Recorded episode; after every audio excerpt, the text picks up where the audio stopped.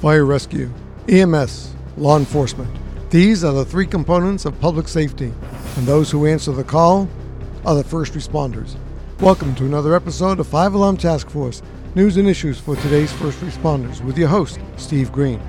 Five Alarm Task Force presents some of the best instructors and mentors in public safety today to educate, elucidate, and entertain. No topic is out of bounds, and every opinion has value. Five Alarm Task Force is brought to you by InSight Fire Training, L L C, your best bet for fire service, thermal imaging, camera training, and by the Firehouse Tribune, where you can expand your horizons in emergency services and learn to work hard, stay safe, and live inspired. And our promotional partner is Dalmatian Productions, Chief Miller Products and Sites, Hennessy Distributing, your source for the cool towel, the Firefighter Cancer Foundation, fighting to extinguish firefighter cancer since two thousand four, the Firefighter Cancer Support Network, Nesta Bars, and the two thousand nineteen Great Florida Fire School. Remember, our ultimate goal is for you to be safe and return home after every call. So insert those earphones or turn up those speakers. The Five Alarm Task Force is being dispatched right now.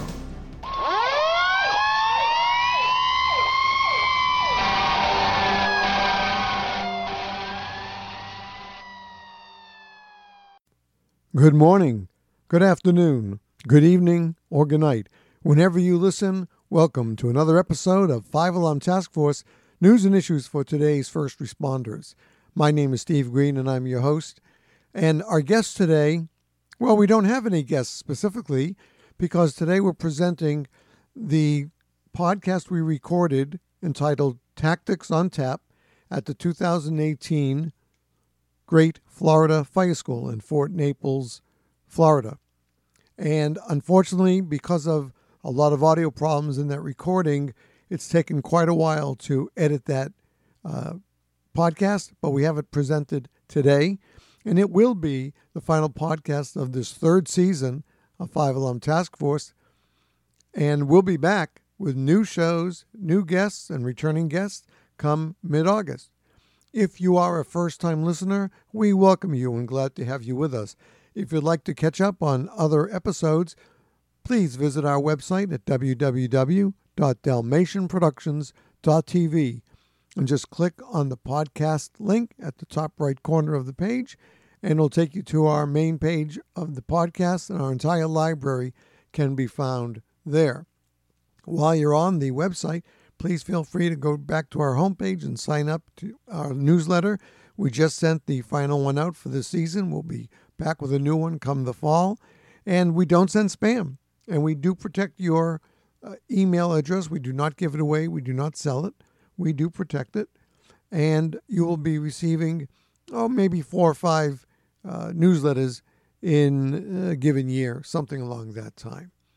And if you follow us on Facebook, we hope you like us on our pages at forward slash DalmatProd or DalmatProdFire. And leave us a note. Let us know that you're listening to us. And if you listen to the podcast through a podcast platform, please, we ask you to leave us a nice rating, maybe five stars and some good comments. Not only that it does it help us, but it helps those listeners who are trying to find us, find us more easily. And if you enjoy the podcast and you'd like to share it with family and friends, well, please give them the address to listen. But also, not only can you enjoy the podcast and share it, but you can also help raise funds for a very important charitable cause, the National Fallen Firefighters Foundation. All you need to go do, I'm sorry, is to head over to our little online store at bit.ly forward slash Dalmat store. And you'll find some t-shirts and mugs there. And just make your order up. It'll be delivered to you directly by our friends at Teespring. And if there are any problems, Teespring handles all of the problems, whether it's shipping or it's broken in in, in route to you, whatever. They'll handle that for you. And that's it. So that's all the business we had to take care of.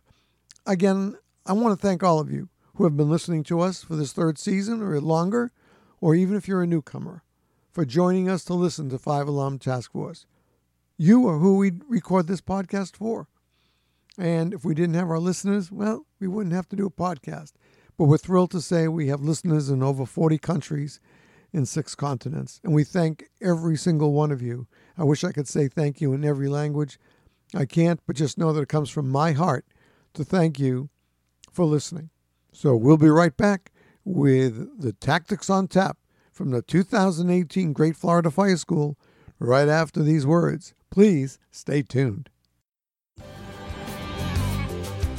New technology for the fire service seems to appear almost every day, and that technology demands a learning curve, especially if we're talking about thermal imaging cameras.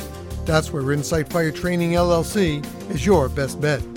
With an excellent reputation across the U S, InSight Fire Training will meet all your T I C training needs. Their curriculum is peer-reviewed and has been used internationally. Their instructors are Level one thermography certified, and they have taught in thirty-three states and four countries. Their courses run from introductory to training the trainers. Courses are available online, for the classroom, classroom hybrid, and even live fire. InSight Training L L C is proficient in over forty thermal imaging cameras, so you feel confident they will know your make and model. Best of all, programs are customized to your specific needs, and their cadre of fire service veterans are vetted craftsmen of Project Kill the Flashover. They are so proficient that they have trained T I C manufacturers on how to best use and sell their own product. That's InSight Fire Training L L C. Look them up on insight training l l c dot com. Your best bet for T I C training.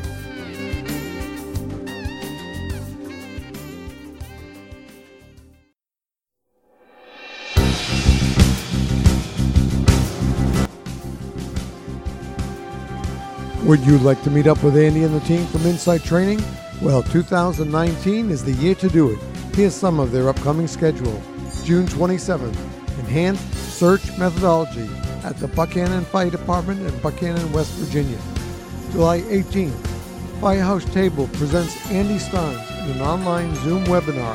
Check Facebook for details and tickets. August second, Enhanced Stream Placement Webinar, seven p.m. Tickets available on Facebook. And August tenth, a ten-hour tactical thermal imaging seminar at fifty-four fifty Wyatt Earp.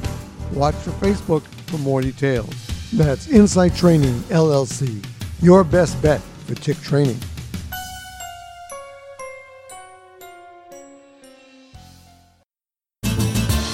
The Firehouse Tribune, where inspiration was forged by those who came before us, opening the doors for us to build a path. A path to share our mission with the rest of the emergency service world. With a small, tight knit team of first responders dedicated to sharing experiences and knowledge, we constantly strive to provide our followers with thought-provoking content from all aspects of emergency services and life. Our contributors speak at top fire and E M S conferences in the country. They have been guests on numerous fire service podcasts and will even come and speak at your firehouse or event. Interested? Visit their website, w w w dot the firehouse tribune dot com. And find them on Facebook using the Firehouse Tribune, and on Twitter at F H Tribune, and on Instagram, F H Tribune. We live by one motto, not just in emergency services, but in life as well. Excellence is a habit, not a goal. We look forward to hearing from you soon. Until next time, work hard, stay safe, and live inspired. Welcome to Chief Miller. Chief Miller operates the largest social media page dedicated to the men and women of the fire service from around the world. Check him out on Instagram at Chief underscore Miller. Find him on Twitter at Chief underscore Miller. And check out the website where you can find Chief Miller Apparel at chief miller apparel dot com. Welcome to a very special episode of Five Alarm Task Force News and Issues for today's first responders. I'm your host, Steve Green. We hope you're all well and that you could listen to another excellent and this very special episode of Five Alarm Task Force. We are broadcasting and recording today live from the two thousand eighteen Great Florida Fire School in Fort Myers, Florida. And it's been a great couple of days since we've been here. We have a great group of people that we've been able to interact and talk with. And today we're sitting up with a panel. We have some guests who are on our panel today. Uh, first uh, is our uh, host, actually, Captain Joe DeVito from Fort Myers Beach Fire Protection District. Also is Captain John Haywick, a cap um, from Passaic, New Jersey Fire. Battalion Chief Scott Blanchard from Venice, Florida. Firefighter Paramedic Barry Spinweber from Green Acres Fire. and uh, Chief Bobby McDonald from Millstone Valley, New Jersey. And what we're going to do is have our guests, uh, have firefighters who are here at the conference step up to the mic, ask the panel a question, and we'll toss it to somebody on the panel to take it and uh, run with it. And we'll go from there. So anybody who wants to start, if you just come up to the podium where the mic is, please, and you can ask a question of either somebody in particular or just to the panel in general. And we'll go from there. Go ahead, Joe. Issue today where our district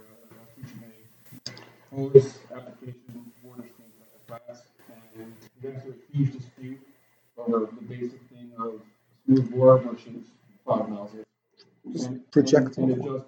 And this is like, for some reason, it seems to be like a Twitter war. Everybody says what they have to say, and it goes back and forth. I try to explain to them that, you know, each nozzle has a purpose, depends on what you're using it for. I did say, however, and I think everyone is four degrees, that adjustable nozzles are absolutely the worst thing on the market, because what happens is people, if they can't handle the line, they actually start just pulling them down. So it's getting, instead of getting one hundred sixty B P Ms that they should be getting, they try to make the line easier to handle, bring it down to halfway, and now they can handle it, but you're only getting eighty B P Ms, and the fire is going to overcome them because you don't have enough water to absorb the heat you use. So I like to fix that on the strong a lot better. What's your opinion, Chief? Um, I mean, you know, you see, uh, you know, automatic nozzles. If you, one of the, the key areas with the uh, variable gallonage nozzle, we have a little different term for it up uh, up north.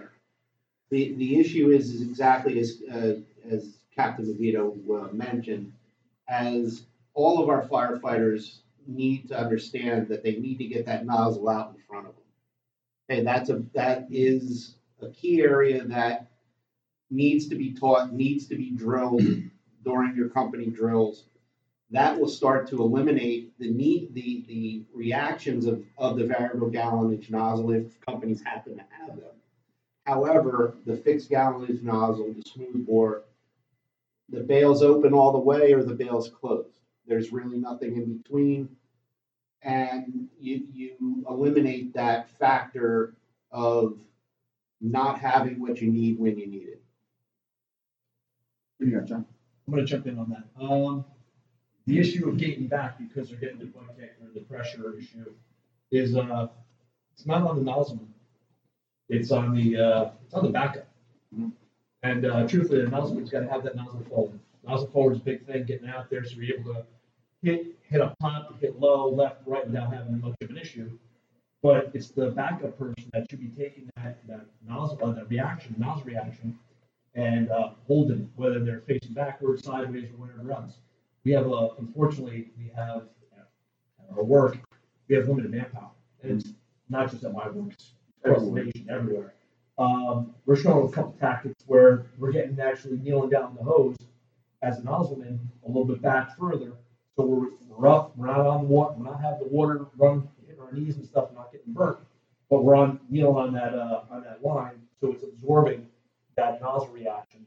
And so now you have the nozzle forward and you're able to do what you gotta do, so you're not getting back. And uh fire's gonna overrun you if you're cutting back, you don't have the B T Us put out, you know, don't have the G P Ms put out the B T Us. Yeah, I, I agree with that, and we all know that it's a training issue, but unfortunately not everybody goes out there and trains the way they should. So you're still going to have those people who will do that that, that backing down of, uh, of the slide valve just to make it easier for them to handle. And, and John hit it on the head, man. Listen, we got to go out there and practice. You know, firefighting is a sport. It is. You got to go out there. You got to practice. You got to practice the way you play. Um, actually, I'm going to pass this down to uh, P C Scott Blanchard for uh, this because he uh, actually talked about playing the way you uh, practicing the way you play today at the force entry class. So can you hit on that a little bit? Yeah. Um, well, just talking about we uh, we had guys there who were uh, extrication gloves. Extrication. I'm sorry. Uh, we had guys wearing extrication gloves, uh, training, uh, doing fire ops, uh, interior. And I said, look, if I'm teaching, you're going to restructure gloves because it's a dexterity thing. And if you don't learn that dexterity, not only that, muscle memory, if you always put your gloves on, that are your, your extrication gloves, that stress inoculation on that shit's What day the fan, sorry. It's okay. You say shit. Um, no problem. Oh, you say shit? Yeah. All right, cool. uh, but it's the thing, you know, automatically do it. You're not even thinking about it. It's just like muscle memory, forcing a door. You train, you train, you train, and you're on autopilot. You're not even thinking about it. You're just doing it. Um, adjustable gallonages, they have no play, no place interior. We have them on our trash lines, and um, I'm not happy about the one we have currently on our Our uh, trash line, but they got the trash nozzle as far as I'm concerned on the trash line, and it's a slide slide, and it collects, um, it collects scale, debris, and everything. It has to have a screen on it. Anything that has a screen has no place in the fire service on hose line. So they can't pass trash. What are we doing? Because it's all going to collect at some point, and you're not going to get the flow, and you're not going to know what kind of flow you got because you're not going to have your flow meter to be like, oh look, it's only pumped there.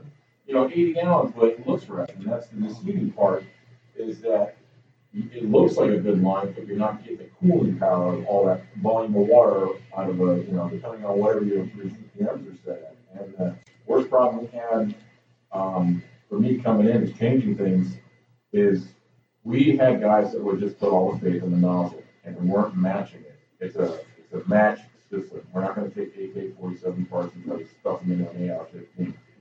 The nozzle and the hose have to match. I had to delay putting our high-rise packs in service because budget constraints, whatever. We had all the hose, and then we were eventually able to get our nozzles, our gates, our gauges, all that stuff, and it's a package. But now that we have it, it's a matched system, and it performs like it should. And we get into that mentality of like, oh, we'll just get fifty P S I nozzles. Well, you have one hundred P S I hose. What you have now is a great hose that kinks a lot, and you don't get any flow. And guys are complaining about, you know, they're lobbing the water in your building twenty feet when it should be lobbing it in there at like sixty feet at the right pressure or more, depending on, you know, what kind of pressure you're flowing. And with, with that being said, you know, you can't overcome it. One's got to give. They got to match. You don't buy, you know, Maserati cars for your, your Chevy, you know. So, or like, uh, who was it, Johnny Cash had that car where he was working at the auto factory and was a fifty-nine, sixty-nine, seventy-nine. You know, he had all these parts and just threw them at the car and yeah, we're car. Yeah. So, um, but yeah, the, um, and the adjustable gouges is like, especially with uh, the fog.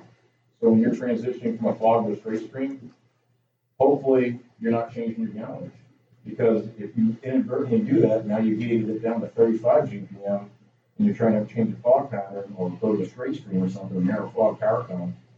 You know, you're you're not even gonna know because you can't see this. You're not in daylight. You don't have, you know, always have the uh, availability of uh, daylight or, or be able to see. So, you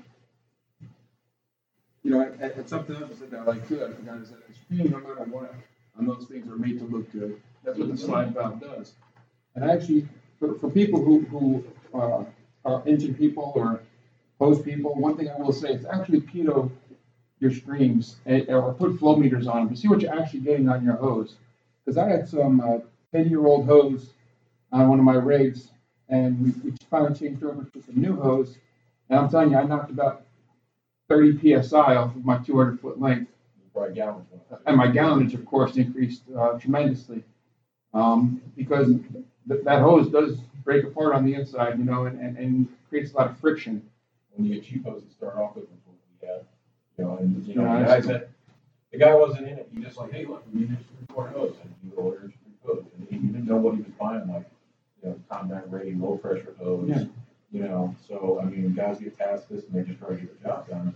But you know, um, some of them, you know, I feel like everybody here is like a one percenter. I call them. You know, they're out training, they're trying to learn stuff, they're trying to change stuff, but for the safety of other guys, when you got the dinosaurs, they're like, why are we doing this? Yeah, yeah. And then I don't let them, you know, get into me too much, and then, you know, by the end of the time of training, they're learning stuff, and then they're, they're seeing why we're doing this. And I'm like, hey, if it's easier, faster, quicker, and safer, why would we want to do it? So, beautiful. I want to, I want to jump in on that. Um, you're talking about just the hose and the nozzle, and you hit it, the nail on the head. Drop the P S I on the, on the rig. Yep. So that's less wear and tear on the rig, on the pump, on the motor. It's, it's all part of the system, that circle of life. It's got to come from one place to go out the other, but the other is going to influence the, uh, the backside.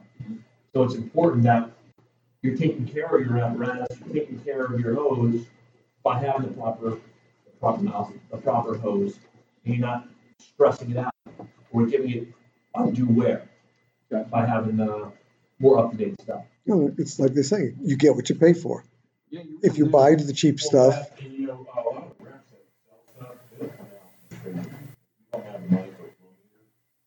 you want to see what your apparatus is doing, they'll, they'll take the time, and they'll tell you how much you're losing to the fire.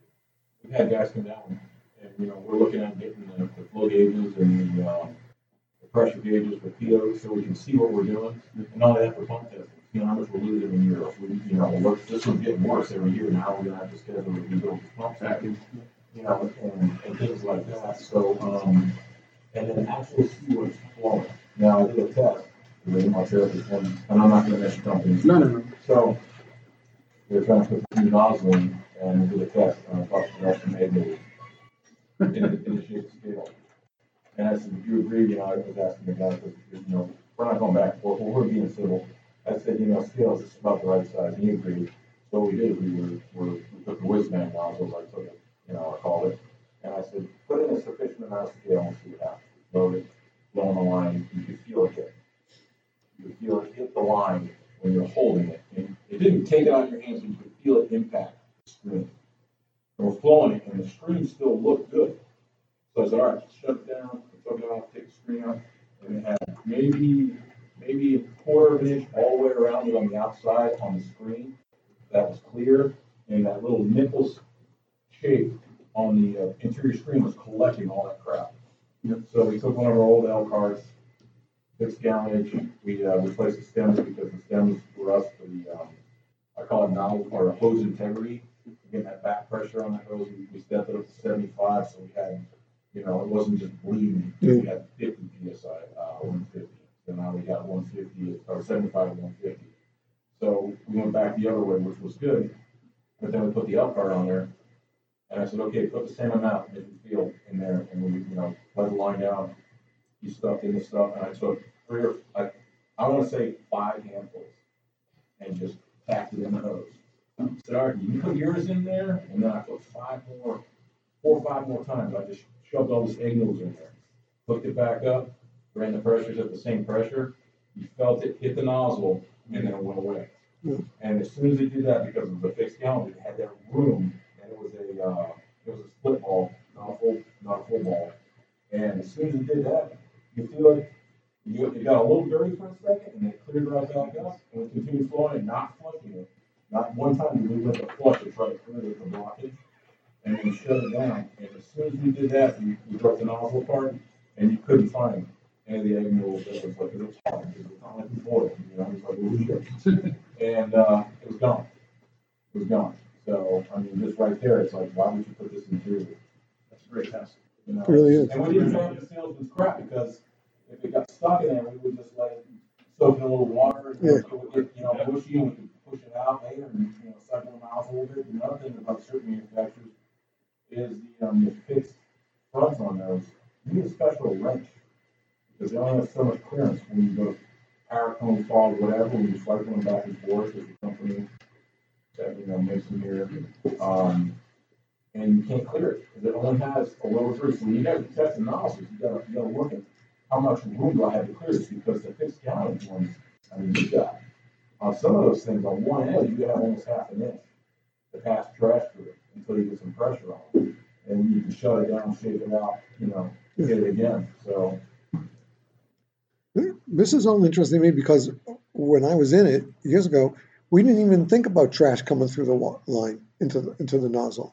It just, we flowed water, whether it was from the pump, and we were big on drafting because we had dry hydrants. Our chief put dry hydrants in uh, a lot of our rural section of our district, and even with the, even with the drafting, right out of the creeks and the rivers, it, whatever came out came out, and that was it. And you know, we just we never really had that back that back push that when it hit the when it hit the nozzle.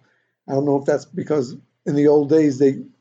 The nozzle just allowed more to flow through, or it's no. These were these were no, no, no, no. I'm talking. I'm talking about the fog strips. I'm talking about fog nozzles. Yeah, adjustable fogs. Yeah, yeah.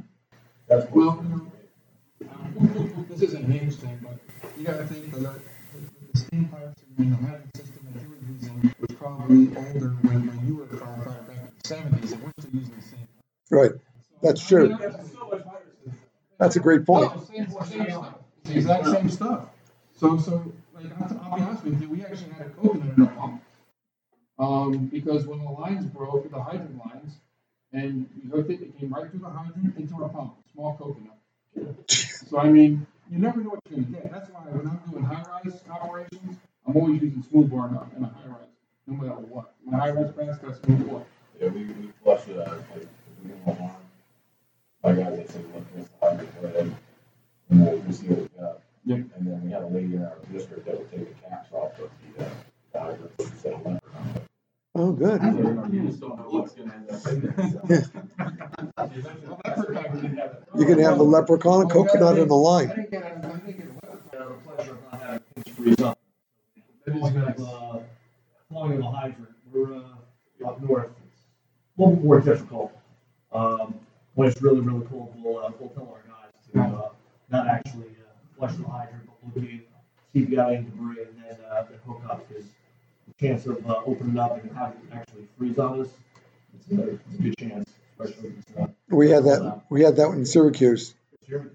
Yeah. Yeah. Same thing. Had to check the hydrant first when we opened the cap. Yeah. Yeah.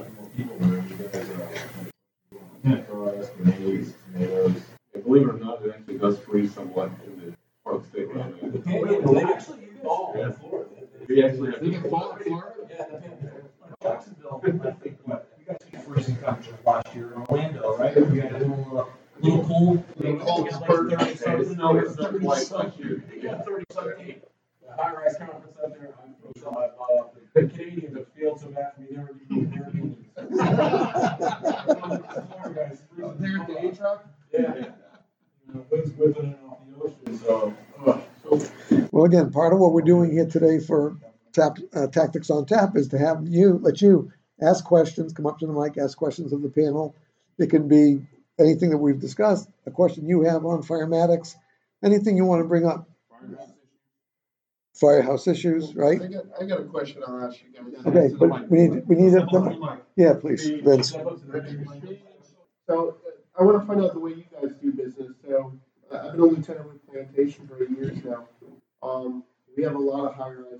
Every every block there's a high rise.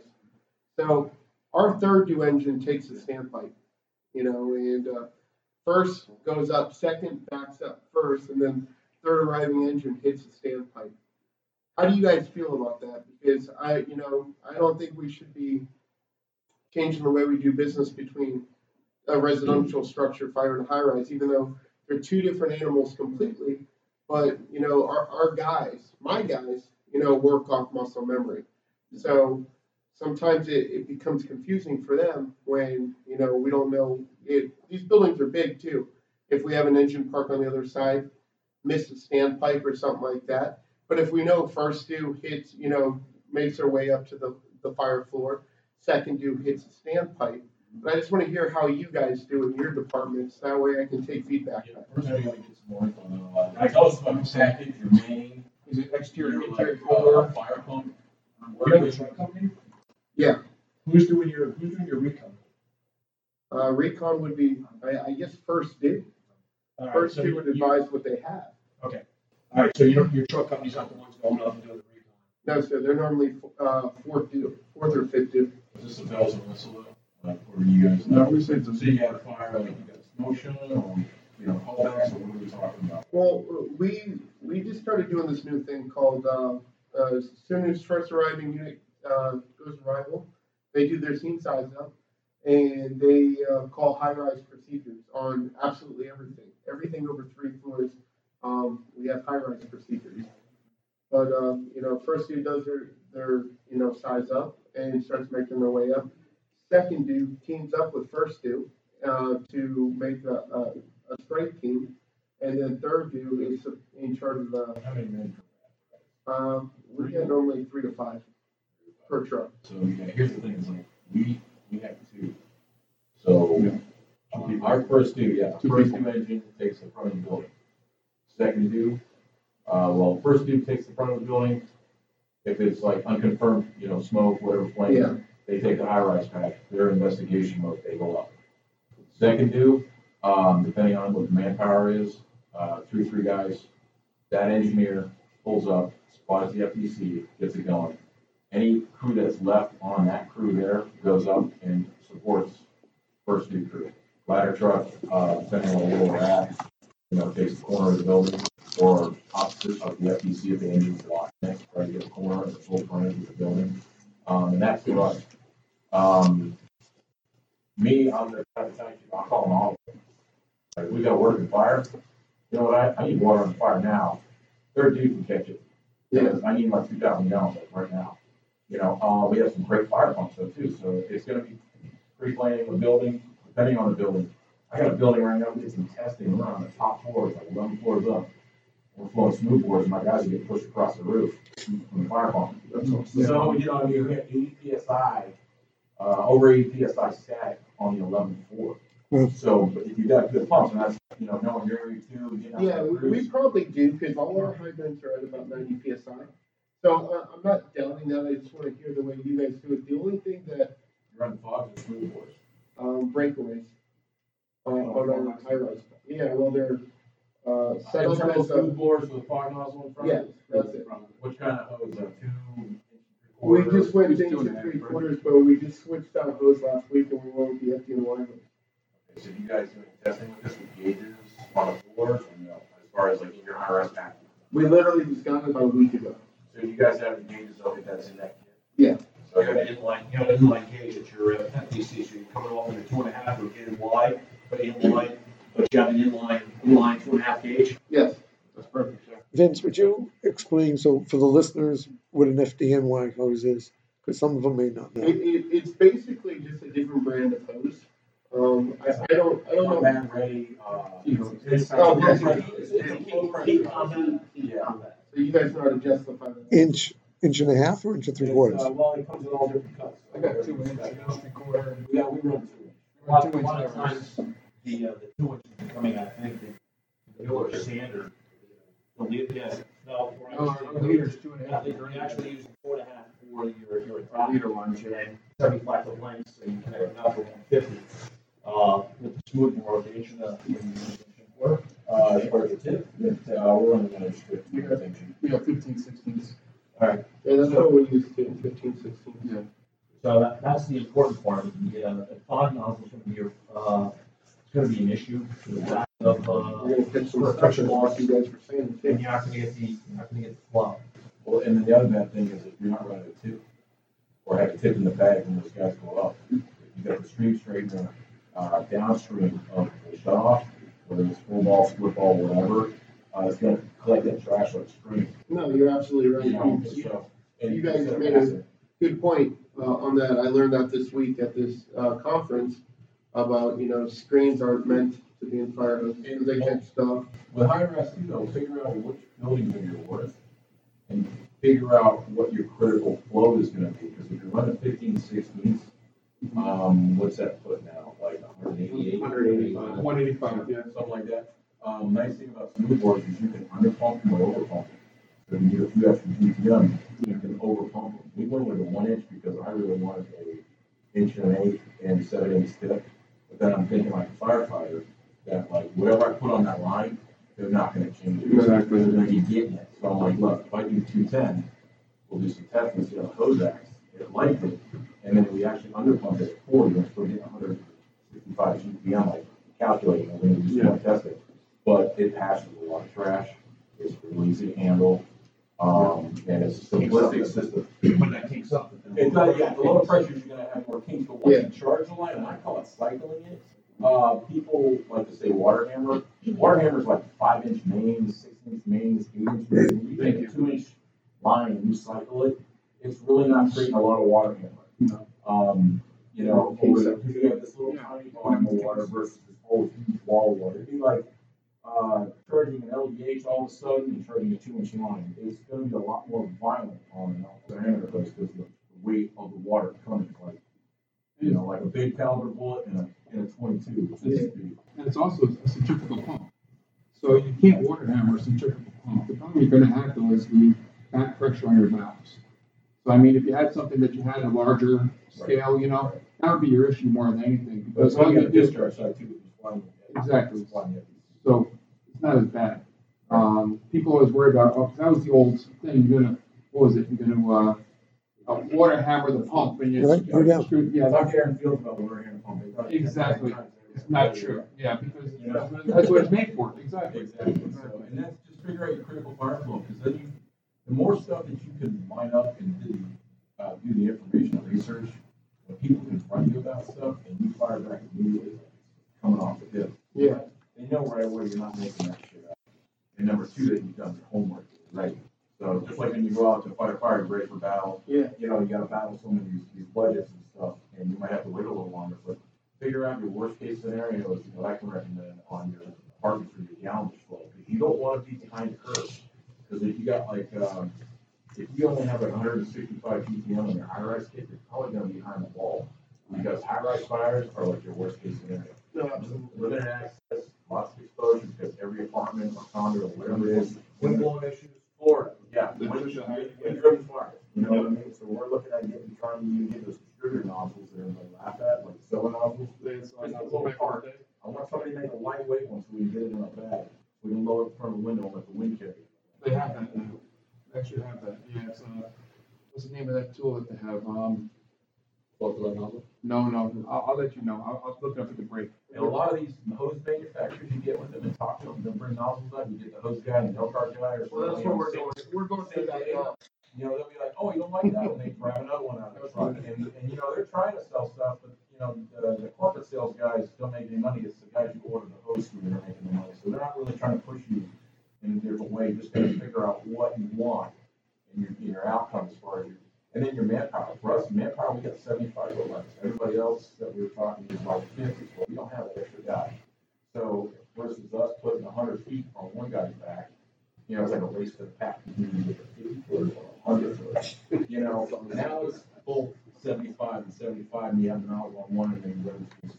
So even out below to make it more. Uh, and we, we had two one hundred foot high rise packs on our truck. Um, Does that give you enough reach though? I mean, for like your building, worst case scenario? Yeah.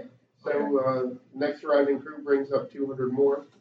Um, so, and then we have that, you know, that six inch, uh, six foot, you know, little three inch line that hooks oh, onto the, yeah. Oh, yeah. So you, are you guys running a leader line line? Yes. Yeah. Okay. So the only thing like for the leader line wise is um, like talk to Dennis with you, you can get on Facebook. Yeah. yeah. He's the man. Um, the only thing worse than uh, one crappy line is uh, two crappy lines. Off the leader line.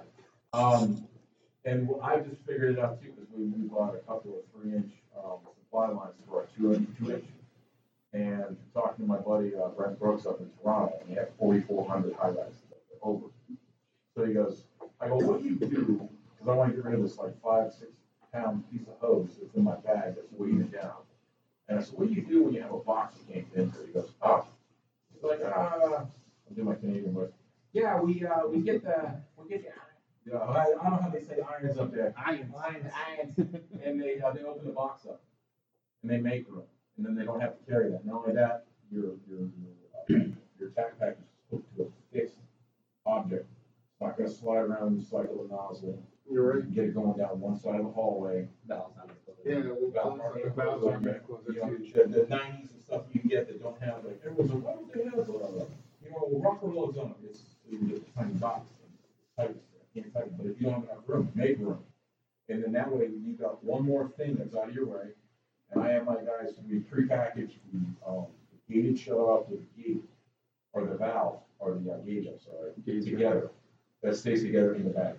So they hook up, they hook up the little ninety or the forty-five to get it out.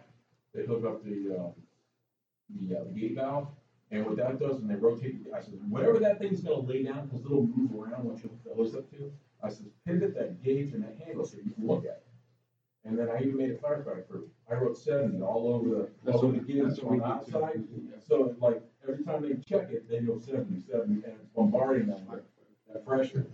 And, you know, it's actually it's really good for us, you know, and that's one less thing to carry in the bag. The bag's about twenty-one pounds. You gotta get, you have a, uh, somebody sitting down there adjusting the uh, flow coming out. What we do is either um, the firefighter takes the line with the nozzle, or, you know, who knows what's happening up there, the chaos is going, and say the uh, officers at the nozzle, firefighters, I t- we, we trained with where they had to open and flow, but allow them to set that gauge.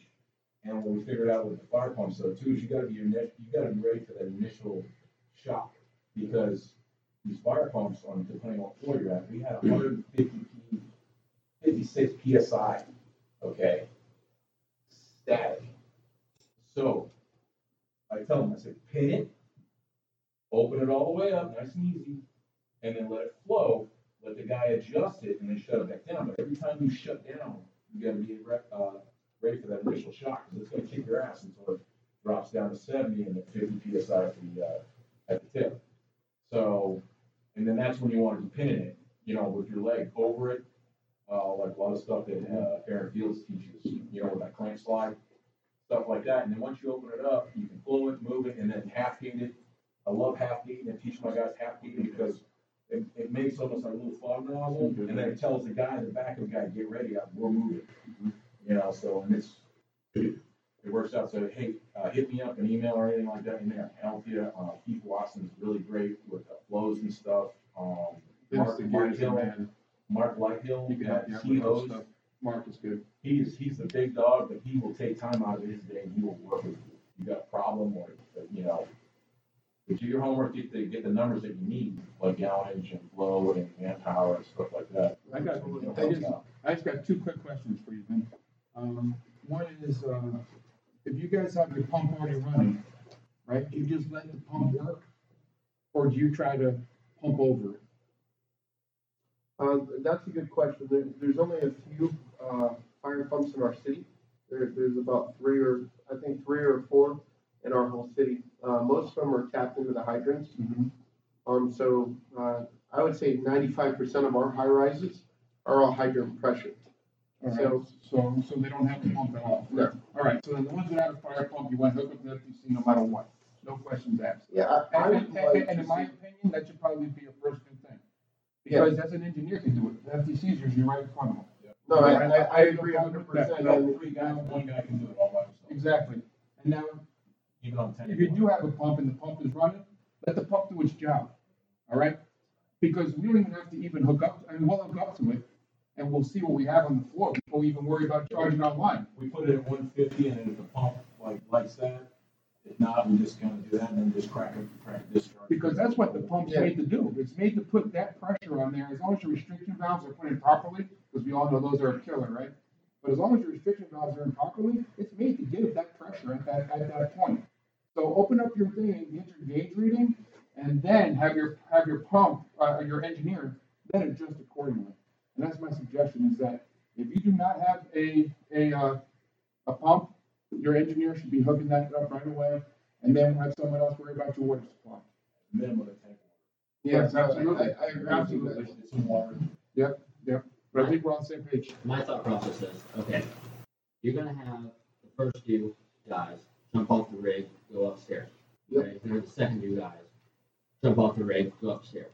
You're going to have the third few guys probably do the most important job on the fire round for high-rise fires, carrying the water supply. Exactly. Somebody that's probably never been in that building before in their entire career. You're absolutely right. So who do you, who do you want, you know, taking the most important job on a high-rise fire? Water supply. Probably the driver operator that's first through there every day knows where the hydrant locations are, knows where the F P Cs are, knows the ins and outs of that system because they go on fire alarms there six times a week. You're right. You know? Knows that, that if, if it is stay on the ground where the first floor standpipe connection is back through the system. Absolutely. Which is a drill we run because that F T C, everything from that check valve towards the building is checked. Everything from that check valve to the street. It's just and, and we, we've had that happen before. Um, the, the way I look at it, most of my high rises around in my zone were built in nineteen seventy-six. So most of the pipes are now starting to rust out. And, uh, I got you know an alert the other day that one they found a leak in one of the standpipes on the city side. So if we would have ran it from you know hooked into the standpipe, you know from the where you pull up on the city side. And pump that uh, that standpipe, you wouldn't have been getting water. After you would have blown up the standpipe. You guys run in large diameter F T Cs, or you guys run? Yeah, we um, we do. Um, no, we do forge. You have forge storage. You have yeah. storage connection. Yeah, I will tell you the problem with that is, and I'm I'm kind of right now, and it's eye opening, is that's a lot of weight. I know. It's nine and we're told to put an elbow on it.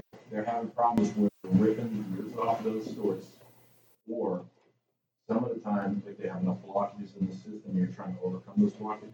The baddest ass hose that you can get in four or five inch, I think, is rated only to one eighty-five. So right there, we're already down the curve. But they do make, uh, I was talking to Dennis here, I have an adapter. You go over there and click it on there, and it acts like a Siamese. So there's no cost to the city and residents, but you can have this on the truck. Again, because we got some old systems that are one or the other, you know, you got two and a half inch couplings or whatever. So there's a there's a solve for most stuff that's out there, but three inches is the, is the key. I think getting that installed and then backing it up on the other side in case you have to blow out or something. Yeah, like no, I, I like three inch, but it's our protocol to put four inch in. Um, I took an aerial class, um, you know, in Ocala, I think about a year and a half ago, and that's exactly what they were saying, is that putting that four or five inch on that uh, F T C is uh, a lot of weight, you know, and these are older, older they're older already, they're, you know, from seventy-six, and they're rusting out. All right. So for us to put it on it, that's a good break. All right, we're going to take a break here, folks, and we'll be right back with uh, some more from Tactics on Tap, live from the two thousand eighteen Great Florida Fire School, right after these words. Please stay tuned. The tone sound and the dispatcher announces, stations fourteen and sixteen, working residential structure. That was all you needed to hear.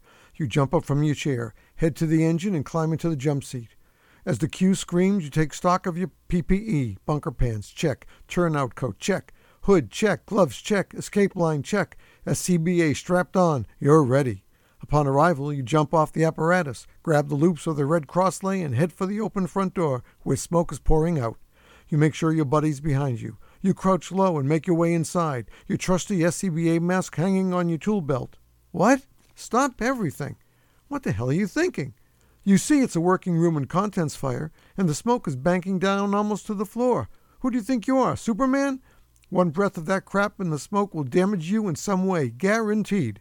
All the soot, carbon, carcinogens, and other outgassing materials will enter your body through the pores on your unprotected face. Don't be the domino, the first person down that forces everyone else to change their tasks to take care of you. Always remember, face peace on. You have comrades depending on you and a family to go home to. Face peace on. No matter where we live, or no matter the season, there is always work to be done that makes us sweat. Just how can we keep cool? Well, Hennessy Distributing has the answer. Cool towels. Cool towels are one hundred percent cotton towel and pre-moistened with all natural ingredients. The best part? No water is needed. Just open your cool towel pack, remove the towel and give it a couple of shakes, and you're all set. Wrap it around your neck like a kerchief. Wipe your face, arms, neck, or any exposed skin, and it is approximately twenty to thirty degrees below the ambient temperature. Wait, did it warm up? No problem. Just shake it a couple of times again, and Cool Towel delivers its refreshing cool touch all over again. When the cooling mixture has expired, use your Cool Towel as you would any cloth or rag around the house. Because it is manufactured from one hundred percent cotton, your Cool Towel is one hundred percent recyclable. For more information or to get your cool towel today, visit w w w dot cool towel dot com or call one eight hundred nine one eight eight three two three. Remember, you're going to work and you're going to sweat. Make Cool Towel your answer to keeping cool. You're ready to call it a night. The kids are tucked in, the lights are out, and the dog's in the den. Seems all is calm. But stop. It's not all right.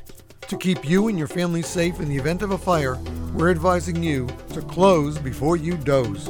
Close your bedroom doors when you go to sleep. Why? Because closed doors dramatically decrease heat and carbon monoxide levels, which provide trapped occupants more time for help to arrive. And closed doors can slow the spread of the fire, increase oxygen levels, and decrease temperatures dramatically. You've invested in smoke and carbon monoxide alarms. You've practiced fire escape plans with your family. Now learn another important way to protect all of you. Close before you doze. Also remember, if you are able to escape, make sure the last one out closes the main door. Remember, close before you doze. This message is brought to you by the U L Firefighter Safety Research Institute, close before you doze dot org, your local fire department, and this podcaster.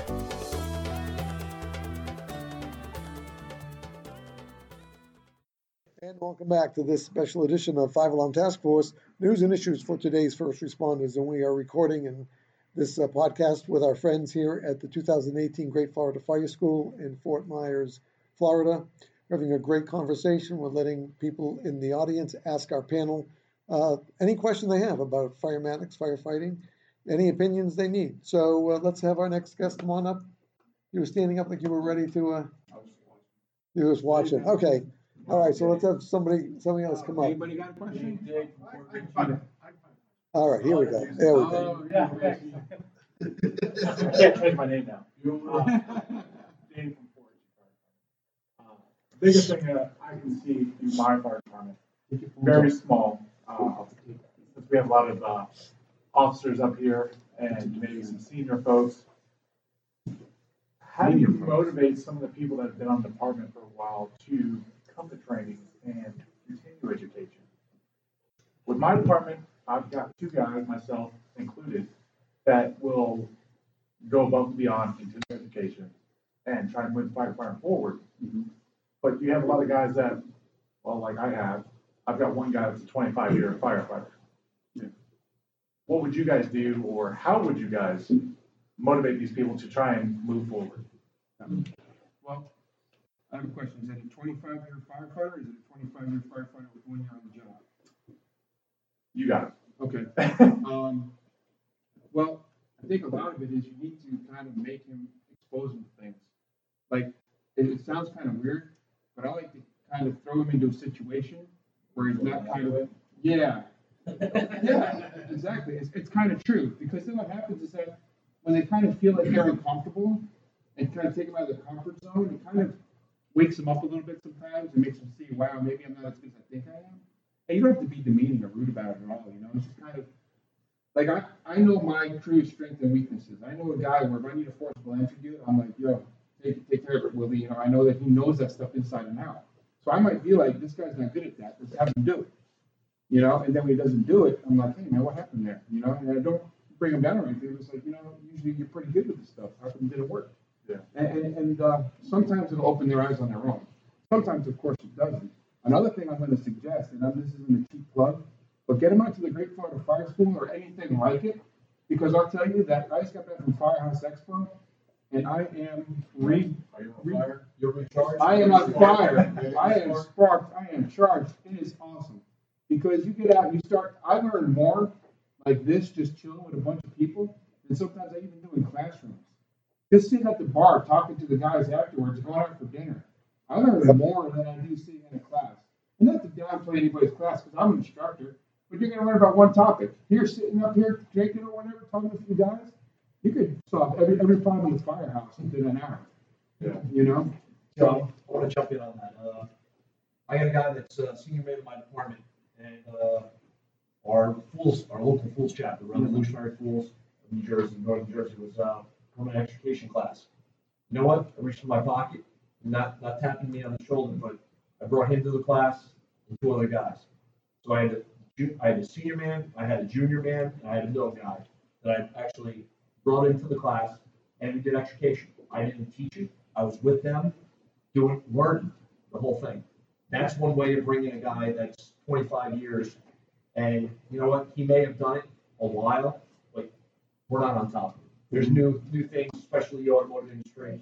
You know, yeah, cars are changing all the time, and uh, it was great. We did a great. We did two days of uh, two days of uh, cutting and everything else. And the cool part was watching the dynamic between the senior guy, the middle guy, and the junior guy, and all of them learning together mm-hmm. and sharing knowledge and past experiences. And the junior guy's eyes were bug-eyed, wide, trying to absorb everything. And the senior guy was, I didn't put him on, his, on the spot mm-hmm. because he's he's a knowledgeable guy. Yeah. He just, it's not in his realm. So he uh, he he took it. But you know what? Just something I, I try and do. This, uh, I'm going to throw a plug out for uh, my, my buddy Ryan Pennington. Oh, yeah. Uh, Revolutionary Fools. You guys are great. It's a great group of guys up there. They're bringing Ryan Pennington in December first up into uh, Morris County Fire Academy. And uh, you know what? Again, I'm buying tickets for at least three, four guys from my house, my shift, and I want them to see what's going on with cording fires and how, how we're going to handle this and everything else. But that's that's one way. As a leader, you got to step forward whether you're the formal leader or the informal leader, whether you got rank or you're the senior man with the informal the informal leadership, you got to step forward and uh, lead these guys in the right direction. Well, my answer, just to be clear, was that that was for the one-year guy with twenty-five years in the job. You know what I mean? I'm not, I'm not talking about the twenty-five-year guy with twenty-five years in the job. Well, we can call it twenty-five years on, maybe one year. Okay, so I flipped it because everybody has that guy who's yeah, been there for a year with those twenty-five yeah, years. The one twenty-fives. Yeah, they're yeah. they're all over. So. Um, so so for a twenty-five year with twenty-five years, you need to get him involved and you need to make him a, a part of the team and a leader. You need to find something like uh, his niche. His niche. Yeah. Exactly. Yep. Yeah. So like something he's passionate about, like whether it's drawings, whatever, building artwork, building construction. I mean, make something for the firehouse, whatever. So we had a guy who was real computer savvy, and um, he was kind of dormant on the ship before I arrived. And now we've got him doing pre-plans. He's doing all the drawings. He's he set the pace and the stickers for the pre-plans and, and stuff like that. And, and I love the guy. And then we we uh, actually went to the uh, aeronautical operations class that we had up there. That's a good one. That's a good one. You know, he already had a cert. I'm like, man, just come out anyways, you know. And he had so much fun in that four days. Yep. And it's kind of put a spark in him now to do more stuff. And it was that one four-day period that kind of lit him on fire. So maybe you can maybe just get him to like a one-day class or a supplemental class, like something like uh, like when they do the Medline awareness stuff, first responders that need to know about, you know, uh, safety college puts them on all the time up there, I think. Things like that, or, you know, maybe a confidence class or something that's little, or even just talk to the local wrecker, get him to drop a car off if you can, like these scrap guys, and cut the car up and just doing that behind the station, or maybe just a simple prop. You need to get him involved. Well, that's yeah, a simple prop. Just something that's going to break the ice like an icebreaker. You know, trying to find back what he's used to or what he likes and just trying to get back into it slowly. The, the comfort zone's a big thing. If you put somebody right outside their comfort zone, they're going to shut right down. I'm sure Chief's dealt with this a few times, huh? Yeah, well, we deal with this on a regular basis. I mean, obviously, everybody's lucky. As as John and the guys, you know, the, John taking money out of his own pocket is a, is a noble thing. That's to get awesome. These guys. Yeah. It is. Yeah, he's a man. He's a man. Absolutely. as as a chief of the part of the department, I have to look at at across my ranks. How do I motivate? In some cases, you have the senior guy who he's there just to be there. He's biding his time. He, you know, the motivation just isn't there. You've got the young guys, okay? Some of them are eager to learn. Some of them are even more resistant than the twenty-five-year guy.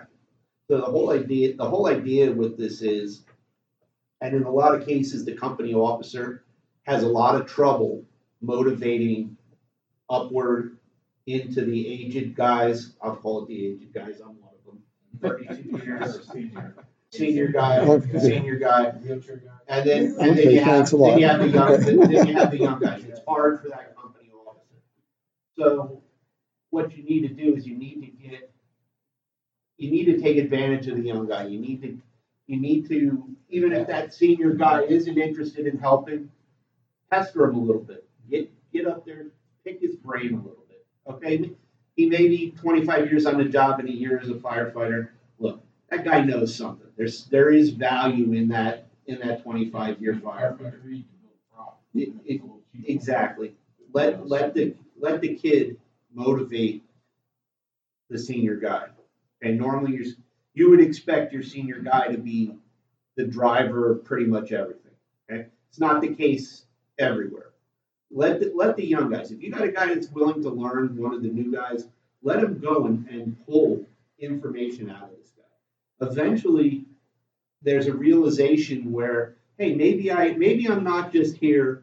Maybe there is some value in me. If you, if the company officer tries to do it, the guy looks at it and say, oh, damn, my lieutenant, my captain is, is bugging me now. Okay, use use the peers to drive to, to drive motivation. Hey, guys, help me uh, stretch this line, you know, and then we yeah. back the line or something. So simple. Yeah, yeah. Working not, not, nothing, nothing crazy. Something, right.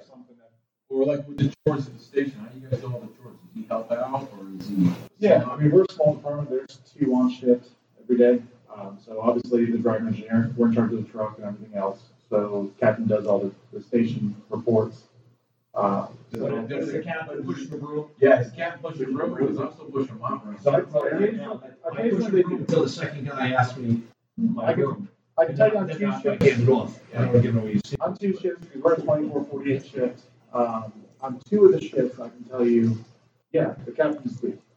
Uh, my shift and another shift that relieves us, um, the captains have no issue doing that. Third shift, I think uh, one thinks he's above the other. Um, but again, I'm not there. I'm not on that shift, but um, just the dealing I have dealt with him. But that firefighter on that shift has been there for twenty-five years, and he, I mean, he's set in his ways. Yeah. So we deal a lot with that, and we try to get everyone motivated because we we're trying to move our fire department forward, and that's the biggest thing. Uh, two of us are young guys. We can constantly take classes. We continue our education, but trying to get that third one to say, "Hey, come with us." I come down here every year. fourteen years deep now in doing the Great Florida Fire School. Love it. A lot of things I've learned. But trying to get other people to come, they think they're above it. Well, it's called lead, cooperate, or get out of the way. Um, Good point. Really, or, you know, I will throw out, sometimes it's not convenient, but if there's a little training, or you guys can do something just as like company training, just a little, just make it like forty-five minutes or thirty minutes. Work on something small, and then And then maybe next shift do like thirty-five minutes, and the next shift maybe do an hour, and then and then you're working your way around. Build up to it. Yeah. Here's here's something you throw up. Say, hey, since you're the senior man, do me a favor. You know, next day, and you give them you give them a couple of days to, uh, to prep on it. Why don't you talk to me, talk to me and the, the rookie about uh, whatever it is. I'm not going to steal Joe's thermal engine. Pump operations. You know, tell me about hey, we got to pump to a setback, or we got to pump to. Uh, Or how do I do relay pumping or drafting? Something that you know he's going to succeed on. You, you set him up for success, not set him up for failure. You can always find something. Along Pull on his strengths. Yeah. Pull on his strengths. Yeah, yeah, yeah, yeah. We'll always find something that I do wrong. It's throw, it's throw the bone. Let him step up. And when he started doing it, I'll tell you right now, you start feeling that uh, sense of security. I'm all right. I'll go here. Maslow's hierarchy needs. Your, your security at the bottom, you know, you got to feel secure in what you do to get to that self-actualization at the top. Move the shelter. Move the shelter. You know, he, he's got to feel good, and if he's not feeling good, he's not gonna he's not gonna make it happen. Yeah. You build them up, and then it's gonna it's gonna increase. But again, you're right. You have people that are set in their ways sometimes, but you got to take that as an officer, as a senior man, or whatever else. You got to you got to invest in your people and try. You just can't write them off. Yeah, consistent. You know, I think, and, and this, I'm going to thank my wife for this, but consistency, well, we're kids. All right, let's be honest, you know? We're adult kids. But, but what do we need? We need consistency, we need discipline, we need, we need all the things that we need to raise our kids, you know? And unfortunately, that's something that I, I have to work on even there, because sometimes I feel like doing things, and sometimes I don't feel like doing crap. That little multi-collar leash thing that's like a harness. And yeah, it's a, it's, it's a backpack. Okay? But you know exactly what I'm talking about, man. You need to have consistency, because once you break it down, guess what? You have to start all over again. Because I know that if I go to mom and mom says no, I will do what? I will ask my dad. dad. Exactly. Look, my guys play mom against dad as a chief. Um, you know, I've got mom playing against dad on a regular basis.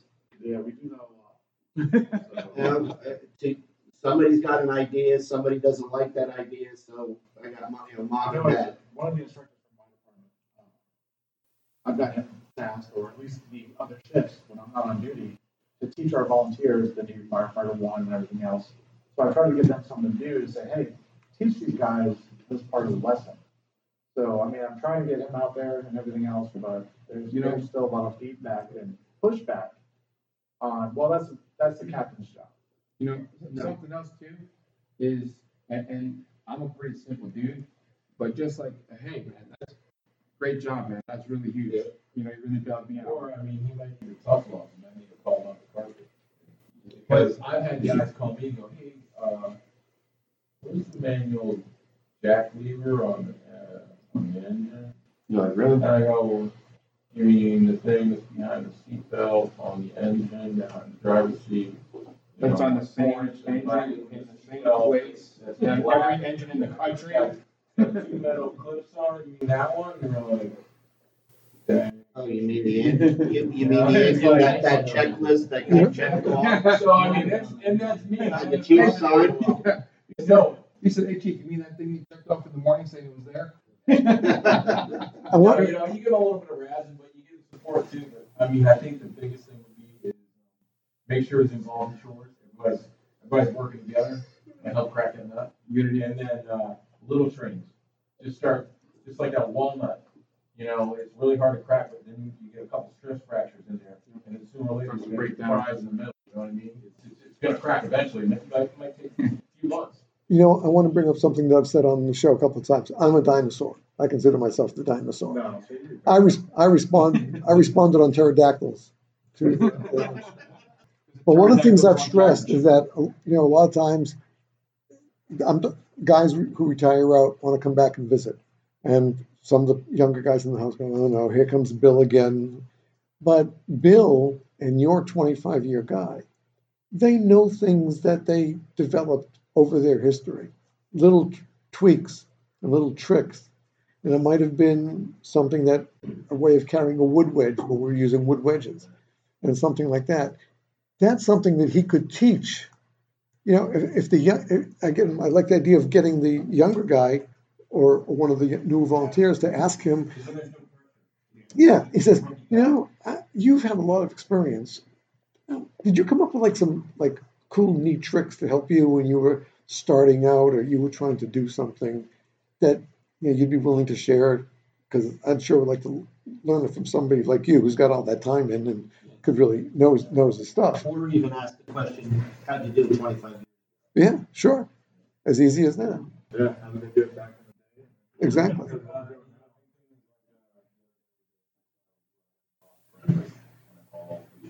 Exactly. You know, we all decided to take a roll. And, you know, just got. And the other stations, I was cooking, and the two guys that were at my station were cooking, and the other sis came in and we were just talking. You know, just talking. We were still working Joe, and uh, last night we were going to go, you know, off shift. We had this plan, we were going to build this table, and I come back to the kitchen and like, you guys broke the table. You know, you know, just something as simple as that, or coffee. Sit around talking, coffee at the table, you know. I'll tell you what, uh, you guys eat together? Uh, in the morning, not really. Okay. Uh, we come in, it, it should change. Uh, they tell us what's going on, if they did anything, or what about what about for dinner? Dinner, there's only the two of us. So I mean, a lot of times, uh, family comes up, we cook. Okay. Eat. That's that's one thing for me. Uh, I'm lucky out in the house guy, so I've got uh, two engines in my ladder company. So I got a minimum of nine guys, round down, we're going to six. But uh, that's one big thing that I uh, put out there. So we're a family. We eat together. I said, I don't care if you're eating. There we go. Yeah. I got one vegan firefighter. I got a firefighter that is a vegetarian, and we have the rest of the unit. No, no, different. One's a Sagittarius. One's a Sagittarius. And I said to him, I said, listen, I don't care. We're all going to prepare food at the same time. The first fire, the first time that the vegan firefighter was in, I said, I ate salt peppers. I asked, what would you use substitute for meat? We're going to use uh, the mushrooms. So uh, that's nothing. Cooked them. Did the same thing. We put them special on the one side and we cooked everything. And that's the big thing. We're the fire service family. You know, they're my second family. I live with them two days a week for twenty-four hours. Yeah. So the big thing is, truthfully, I don't rely on my family for my safety, but I rely on them for my uh, my firehouse. So the huge thing is eating together. Lunch is spot, uh, spotty, breakfast is sometimes, but dinner is very important. That's great. Good point. By the way, since you mentioned Ryan's coming in, we can both uh, expect a phone call from E J. Yes. Yeah, E J is a mutual friend of ours from uh, Pennsylvania. Um, different E J. Yeah. So the other, the other question is, if you were to take this up up to your brass, your chief. And yeah, I'll put the administration. I'll put that administration hat on. Oh, man. So, is there money? Av- is there money available? Is there? Is there any in, in your department? Is there money available? I look not to put another plug into the into the, the Florida Fire School here, But for a hundred, but for one hundred forty-five dollars, the training you can get here is, is off the charts. Can't, okay, you can't beat that. You can't beat this. No, no, we do. We do have money set aside for training and everything else. Um, here, let's use it a lot. Myself and uh, my cohort, um, we are constantly attending classes. Can you make people go? What, can you make people? And what about? How do you get There's this guy? Really, how do you really training requirements for like I S O stuff? A lot of our training requirements can be like target solutions and things like that. Um, our county is actually trying to do. The county's actually trying to put on uh, level three trainings or level two trainings, depending on what they're doing. They've actually started. They're trying to beef up their training. Uh, for a while, there, the, the county that we are in, Pasco County, really never gave the training department much money.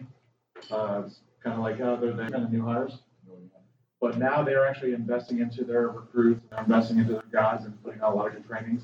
They've actually started their own pools organization. Oh, huge! So nice. Those guys are That's definitely good. A big part of it, and they are pushing. Well, I hate to talk to Brass and see if they not like Manny, maybe Blue Tattletale, get them to institute mandatory hands-on training at Newcastle Monument, whatever. They come up with whatever. We've started doing that. As the county puts on their level three trainings, they're actually inviting all the municipalities in the area to include them because, one, we run with the county a lot. Right. So for us, it is, hey, not only do you guys need to know what we're doing, we also need to do out, get out there and do it too, because we follow a lot of their protocols. So for us, it is, hey, let's get out there, let's train, let's get together, because we do run with them a lot. Uh, my department alone, we run mutual aid with the county a lot. If we have a fire or a working fire, they're second due, second, third, depending on what we got coming in. They're sending us a second engine, ladder truck, two rescues, a battalion chief, and their battalion chief is kind of like a liaison. So as people that ride up, and he does, he rides up as an officer on his shifts when the officer's out, he's got to know what's coming and what they're going to do. Right. So the training there is, we need it, we don't have it. Right. And he's not eager to go out and get it. So um, that's, that's the one thing that we're trying to push is, hey, we all need to get together and do something. I'm here. I'm the new guy, technically, the probie, due to hiring reasons. He's got twenty-five years in. I can't really make him change, but we're trying to. And we don't want to be like, hey, you're an idiot. No, that's the worst thing. You don't want to alienate. Right. You don't so want we, to try to, we try to invite them, hey, we're going out for training, we're doing this, this is going on. Let's make sure we all get out there. But there's been a few times where he's come in sick on those days. So it's hard to bring him to the level of training. I'll tell you how to fix that. You should be training every damn day. The end. I mean, honestly, you need to be training on something every day. Because all it takes is for one day of, remember that consistency I'm talking about? That's it right there, brother. You need to be doing something every day, or you're going to get couch and ass syndrome. Does he like football? Actually, he does. So, you, you take Brett Favre and all those other team players or whatever you want and just execute because like, oh, he's a great box star, right? No, no, we will see now. Now it's a star or something. But, you know, you can't show up for game day and, ex- and expect precision. Right. And the only way to get that is in those uh, reps.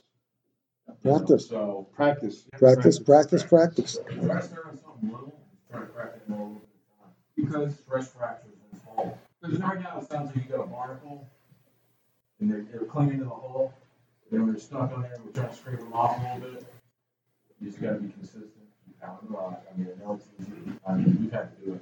Oh, yeah.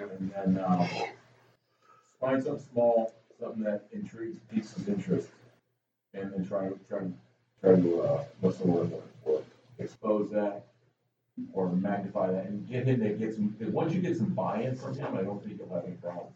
But maybe push the program on. Hey, look, man, can you? I need to know how to do this. Can you help me, you know, throw line and then, then you know, or like I try to get the probies to pull the, the pre-necks every shift, every shift, you know. And then I was like, I don't care how you shift load. I'll tell you how to do it too. Here's the basic. I'm like huge on break to water time. I think your break to water time should, no matter what, be under sixty seconds. Oh yeah, I agree. All right. So and, and they're drinking. Back to it. And, and, and sixty seconds to me is actually probably, you know, it's, it's a lifetime. It's generous. Yeah, exactly. But because at sixty seconds, I could do my walk around. You could have water on the fire already from the outside, getting ready to make inside movements. So what I like to do is I like to put them to the test and say, all right, let's do a six, let's do a, a break to water time. And I'm getting them out there every day. And you say, if you don't have sixty seconds, you're going to do this to your feet fall off. But, uh, that's that's great. And you know what? So that falls into the thing of, uh, we had this conversation the other day. Our type A personalities in the fire service. Oh, yeah. Who doesn't like a good competition? Challenge? Exactly. Yeah. Everybody does. Come on, drill. Come on, drill. Who's the fastest? Who's exactly. Start putting the time. Who's the fastest? How can you dinner? How can we? All you got to do is put it on the board. We're going to stretch this. We're going to get water. Do it time. Compare him to the rookie. You can start working. Everybody working through. You put him yeah. on the board. And you see what happens. I am the rookie. So oh, but, but the yeah. thing is, you start you start putting that up, and you put the time up, yeah. and you forget to erase it. Oh yeah. yeah well, I understand. I put up there a shift forty-six point three two. Awesome. That's it. There it is. Um, There's the bar. That's not. And, and I put it on WhatsApp. Saying, what's up? So, you know, it's, it's, that's one of the things. Uh, we're highly competitive. One of the things I'll tell you right now, while uh, you go in for, uh, for my house, we throw uh, throw bats. We throw the uh, cornhole. cornhole. cornhole. Yeah, yeah, we build a set. Yeah. Right? No, and that's one of, the, one of the best team building things that we've got going. Waltz is done. We're done with our work. We either throw before uh, dinner or after dinner, and that's it's great. We got eight, six. Six, eight guys are playing all the time, and uh, it's just it builds morale and uh, and huge team. Sure, true. A lot of a lot of crap talking back and forth, but that's yeah, uh, yeah. that's our type of personalities that become involved. Uh, get involved. Competition is the key, I think, for getting that guy. If not, maybe. Oh, yeah. Can yeah, we give you a bunch of options, brother? Uh, I'm gonna take it all back. I do appreciate it. I want you to let us know what works. I will. All right. I'll let you guys know. Thanks. I appreciate it. Great. Yeah. Uh, my name is Derek from Southern Maine. I want to know what you guys feel about team assignments and policy. And if you don't have them, how do you integrate them? Hmm.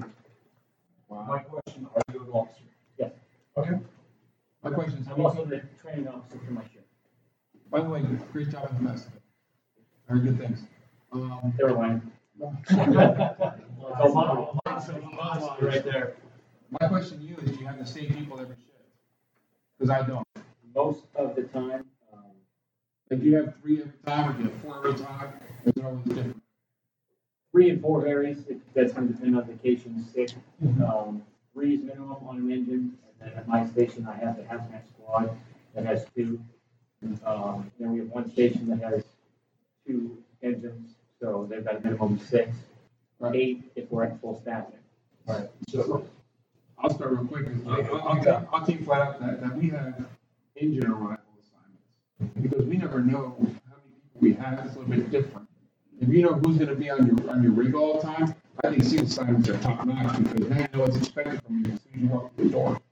You know, we're a little bit different. We have three guys, and I don't want one of my vendors to come in. Seat assignment matrix. We have two this. Yeah, well, we used to have that. Yeah, that's what. Or if you're going on the ladder truck instead of the, yeah, you're hopping between hazmat and the truck. So, I guess my question to you is, if you have a, a set amount of people every day, that would be the first thing, because then you know I have four people every day. Those assignments can always be completed. If you have three people every day, that means something's not getting done. Now we have an issue. So, like, if one person is like the irons guy, one person is the nozzle guy, and he's always the nozzle guy, what happens then is that that guy's like, I'm the nozzle guy, this is my seat. He grabs the nozzle, no one grabs the irons. That makes sense, Dave? Yeah. So, so, so that's kind of where I have a problem. But if you have the same amount of people every day, I think seat assignments are awesome. Absolutely unbelievable. You know, if your engine's at minimum staffing, which is three, mm-hmm.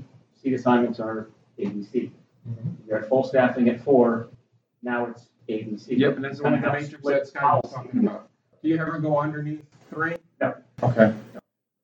So you're you're filling up you're filling those three. I would, I would absolutely go. I agree. Go yeah. with the go and set your minimum. You get your fourth. You throw that extra matrix in as, as whatever they're going to be. Um, and it's uh, sometimes it's uh, building dependent or occupancy dependent too. Yeah. Um, like for me, I got I got a truck company. I've got a driver, myself as the officer, and I got a tellerman. My tellerman knows he gets off the rig. He goes to the rear of the building, gives me a rear report. Nothing's going on right there. He comes back, teams up with uh, teams up the uh, the chauffeur, or comes in and meets up with me. Well, it depends. There's a lot of, a lot of radio communication with, what, with what's going on. Uh, two assignments are, are perfect for what you've got going for an engine company. I uh, got a friend of ours, our friend E J, was uh, starting out uh, working through uh, working through his volunteer department up in, uh, up in Pennsylvania, trying to work on seeing assignments. And you know what? You come up with, like Joe said, the nozzle guy, the irons guy. You got uh, whether he's backed up, and you got the officer or the uh, the pump operator. You got to figure out what you got. Whether you got three, you got four, but uh, start start slowly. Firefighters don't like change. The only thing that likes change is a baby. You're the training captain though? Um, you're no. Training, training guy on your shift? Shift training officer, yeah. For your, your whole shift is the station? The whole shift. So eight start, start with, I would say. Well, my issue is I have to get the, this would be for the chief. Yeah, try to get the administration is my body. It's the old technique of getting off the truck and having the N F L huddle, not as a game plan. Yeah. And then go do it. And that's too much for Irish, too much for Here's way you are do a pilot program. With on your company, so you ride, you ride the front seat. You got your majority engine. Yeah, yeah, that's the crap out of this. Get two engines, do the huddle, and then two engines with our one engine with ride assignments, one engine with the huddle, and then see who gets to work on that. And see how quick that first line gets in place. That's charge, justify it with uh with the your three sixty and everything else. You know, it's I would start small, do that pilot program with your with your engine company, time it, and then you can go from there. That's, that's just my, uh, my two cents. I call it chunk one. You know, you just start, hit the tree a little bit, and you, then you get a few more chunks out of there. And you, but if you can justify it, especially the numbers. So if you go, just to say for consistency, we'll take one engine company, we'll have a huddle, and we'll break up the assignments, and they can pick up whatever whiz bang fire they have. Same whiz bang fire with right assignments. And then show them, say, look, you timed it. Or video, have somebody right. with, with a helmet cam or whatever, and then just try to just try to get some, some data, and then when they say, okay, well, let's research this, you know, and it maybe doesn't change this year, maybe next year, or you know, eventually you get that change. If you don't start it, it'll never change. But if you can get some information and do some research, get some data to back you back it up. The numbers don't lie. Right. Looking at it from an administrator standpoint, I'm an active chief. I'm with my guys. If, if they're training, I'm watching. I I run a, a, a K on call department. Okay. So it's a, it's a little different. It it's the same, but it's different. Okay. The guys will the guys are in the station. They everybody knows what their job is. Okay. The way we've done it is we've assigned the seats. Each seat has an assignment to it. Okay. A is the most important job on the back of that engine. So you're going to put, my officer will put his most qualified guy there. Or he'll put the new guy there, knowing that the B seat will, the B seat will be there to keep an eye on the, on the, on the, on the, the new guy riding in the seat. So it doesn't matter if we have two, three, four, you know, if we have a full boat, five in the back. Everybody gets off, they know what they do. Okay. We've had guys that decided that that's not how they want to do it. I've had a, a company officer, they want to just have the huddle. Or they'll be yelling at people in the back, you know, handing out orders different than the seating assignments. Okay, I see that, and that adds more gray hairs to the, to what's here. There's a reason, again, everything we've taught here, muscle memory, consistency. If, if you're consistent with your seating assignments, everybody knows what they're doing when they get off the rig. Like John said, his his tillerman is going to do his either B C side or his D C D side walk around to know what's going on. So that gives the officer, so the officer on, on that engine, or we, we run a squad engine, there should that officer should be doing the officer's job, not calling the plays. He's not the quarterback. Right? You go to you, you can sit here, F D I C, any of these places. There's there are there are departments out there where that they'll play that the company officer is the quarterback. Okay, it doesn't work. That company officer needs to focus. Those breaks hit. That company officer needs to do his job or her job. From an administrative standpoint, policy. if if they're if if your administration is that closed-minded that they're not going to take feedback on policy, there's a bigger problem there than worry than, than what's what's going on there. Okay, you're not changing the amount of guys on. You're not impacting the budget. Okay, let's be realistic. As a chief, my first thing is my guys go home safe. Right. Then I got to worry about the budget and my my fire commissioners, because they're, you know, I have to be accountable to it. As I, as I go down further, I, I work on ensuring that things are smooth. Okay, it doesn't matter if it's a same set of career guys, paid on call, volunteers. It re- it really doesn't matter. Consistency, playbook, everything is. It, You, you're doing it over and over again. Change the and, and like like like Scott said, chip away at it. The management will see the change. Go with facts. I can tell you, somebody can come up to me and try to blow smoke up my ass. I'll say it.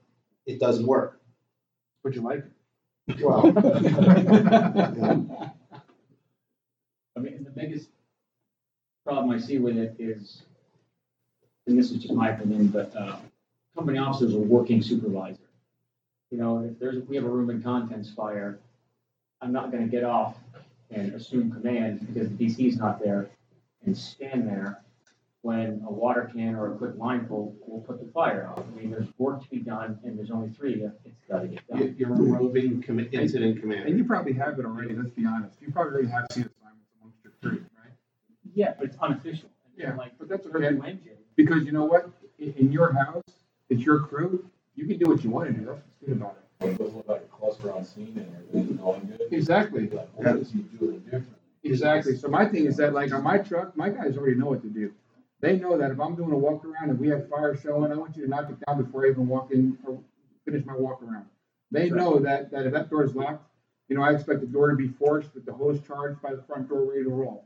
They know all this stuff. So it's kind of like we have our, our set things amongst ourselves, but we already know that, you know, even though it's not official, guess what? It's my house. It's my rig. We know what we're doing. We're going to make it work.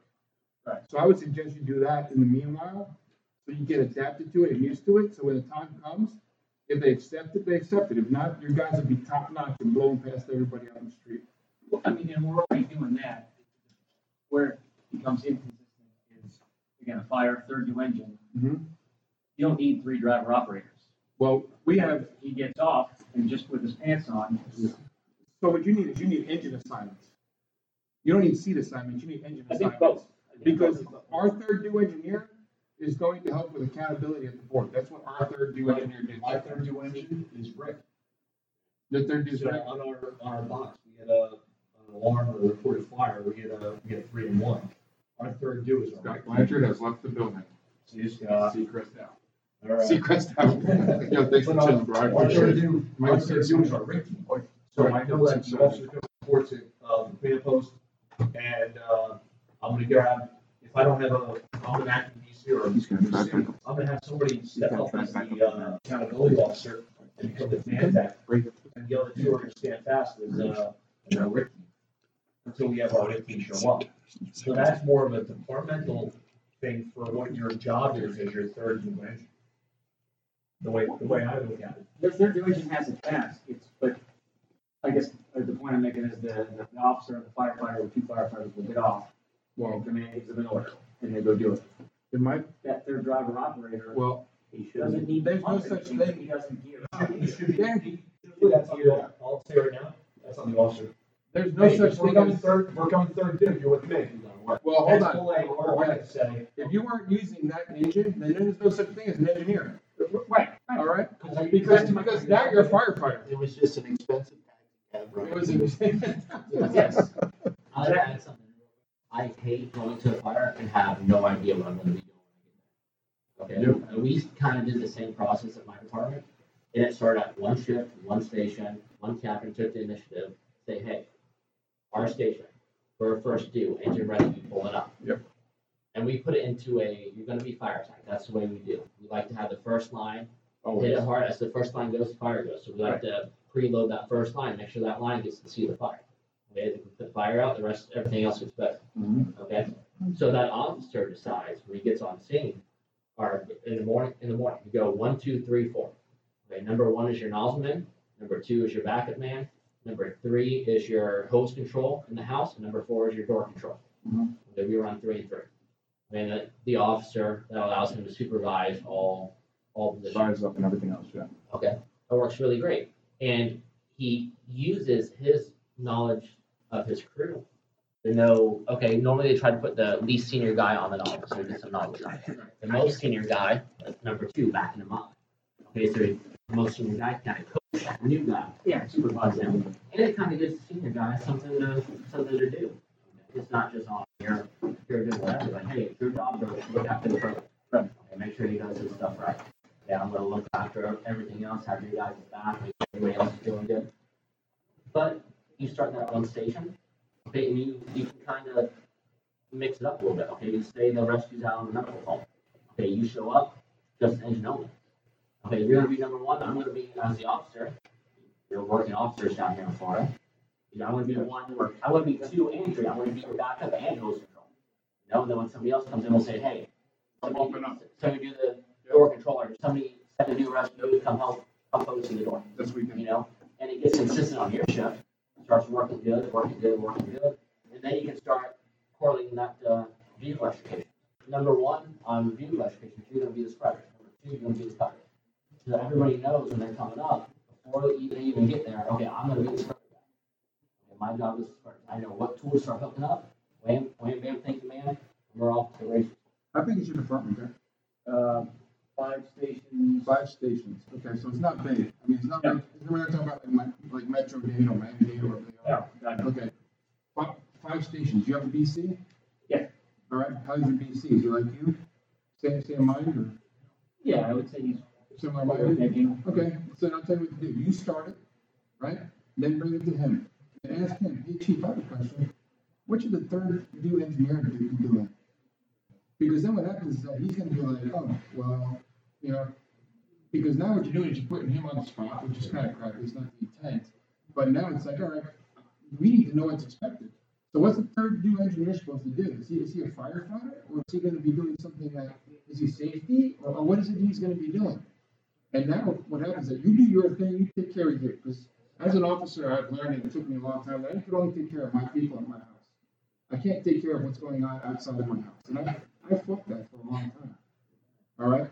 But what you can do is you can throw little pokes at people, you know, to make them either think or, or, or, or just to put it out there and say, hey, listen, man, here it is. The hardest thing that I had done as an officer is learning that all I can control is what's under my roof. Because I, we are fixers. Our job is to fix everything, make it work, make it perfect. And you're going to pull your hair off and wind up in a cycle. All right? I still have my hair. Let's leave it like that. we we had the same issues in my department. We were a very small department, two stations, two engines, three rescues, and we just got a time chief now. So we we go to a fire, and first two engines, always going to be fire attack. Second two engines, always going to be water supply. Yep. Okay. Normally the fire attack, and then they're going in, the officers going in with their crews because they're pre-loading that front line trying to get a knock on the fire. So the second due officer, and this is before we have time to use, the second due arriving engine officer is now command. Okay, so you have command sitting there.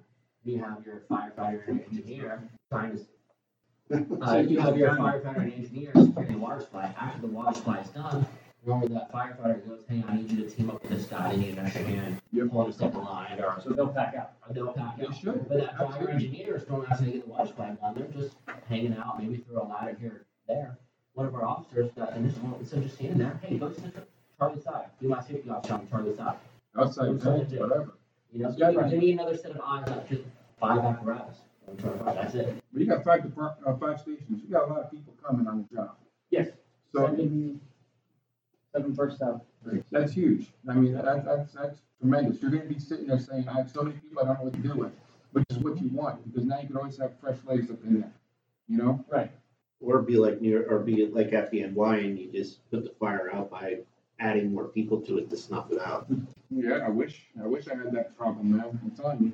And, and, but my thing, Derek, and honestly, just to close it out, is I would do what you do because it's what's right for the people in the, in your seats, and it's right for the people in the street. All right. And then after that, I throw it at your chief and say, hey, what are the expectations if I'm third due in? What do you want my officer to do? What do you want my engineer to do? This way you're not pointing anybody out. You're saying, I want to know what's going on with my crew. What should he be doing? So document it. Third due engineer. And the policy. And I would run it that way. In, in the grid, third due engineer. You are going to get a policy. You are not going to get a policy. I'm telling you right now. Because once it's in paper, guess what? Here comes accountability. Yep. You know? But but but that's fine. The thing is this, is that at least you're getting your information out and you're getting your point across and your guys know what's expected of them. What is your third due? Do they have an assignment in your third due engine? Just whatever. It's, no, we, our policy has engine assignments, but they're very vague. Mm-hmm.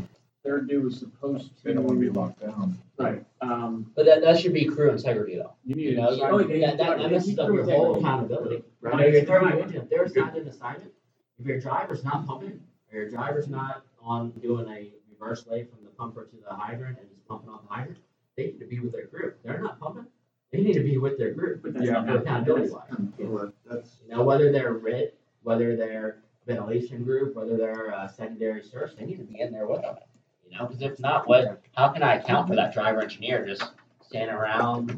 Is she going to do the media relations and videotape everything that's going on for the group? I call a par, and yeah. you got a guy standing down the street exactly. without his crew, and then they're wasting radio time. Hey, where's Joe?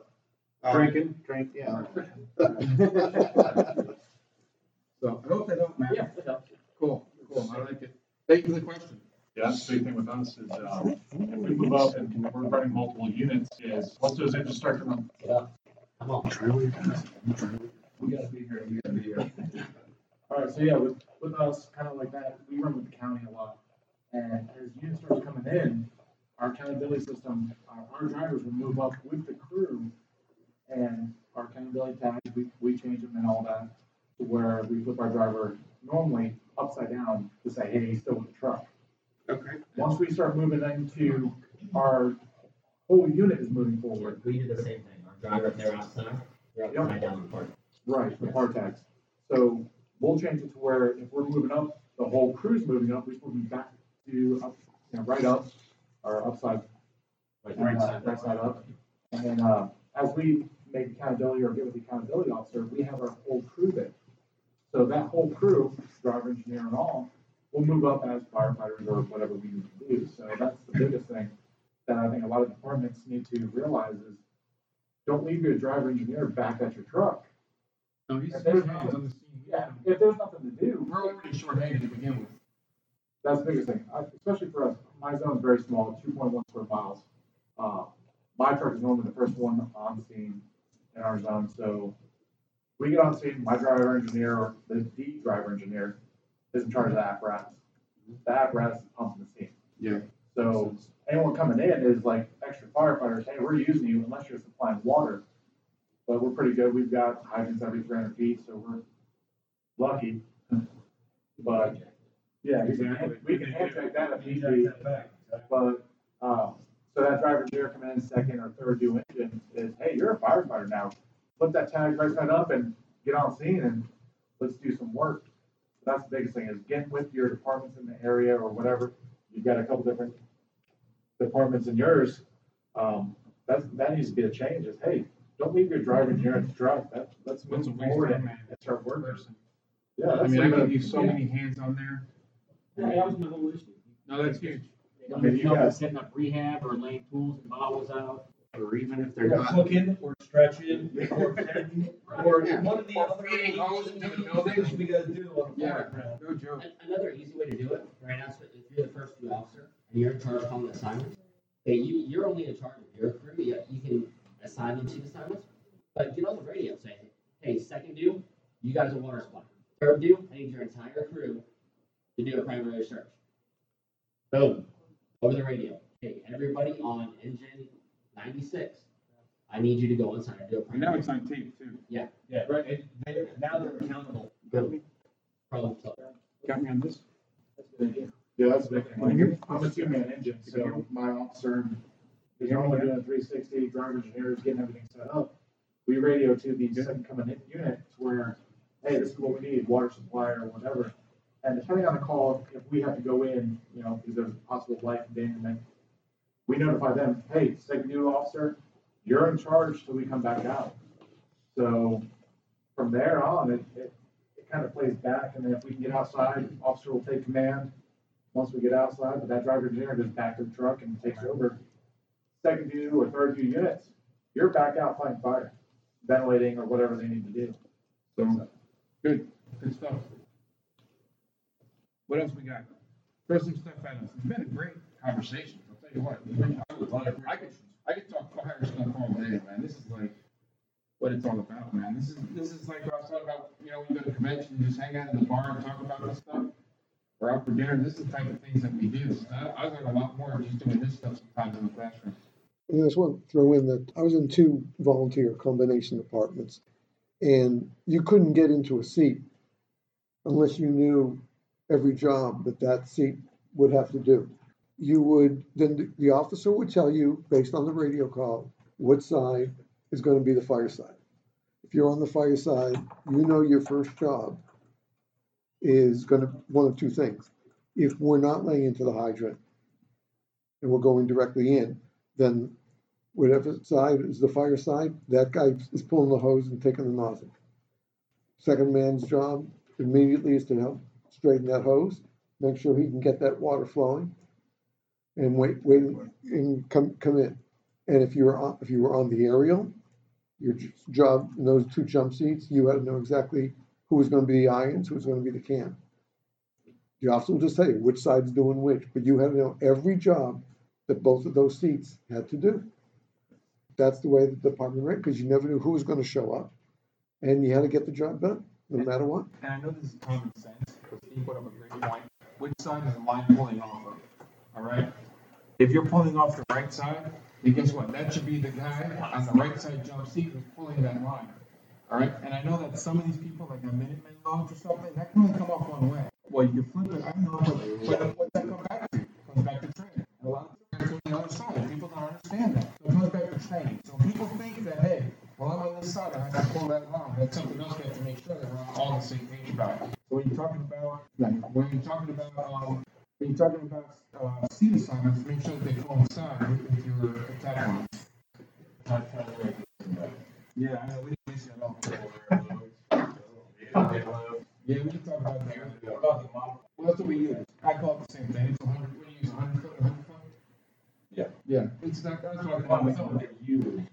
one hundred down, one hundred flat. I call it one hundred flat and one hundred down. Yeah. Yeah. That's what I use. You go around. It's a minimum off. Yeah. It's a modified. I call it a modified, but it makes it flat. Okay. But if it's packed to pull off the driver's side and pull it off the engineer's side, why don't you have a second? Yeah. Here's a question. You're so busy. Do you have smooth boards on both, or do you have a fog nozzle on one and a smooth board on another? There we go. Well, there we go. So let's, let's go back in our time machine. Why don't all the hose lines come off the back?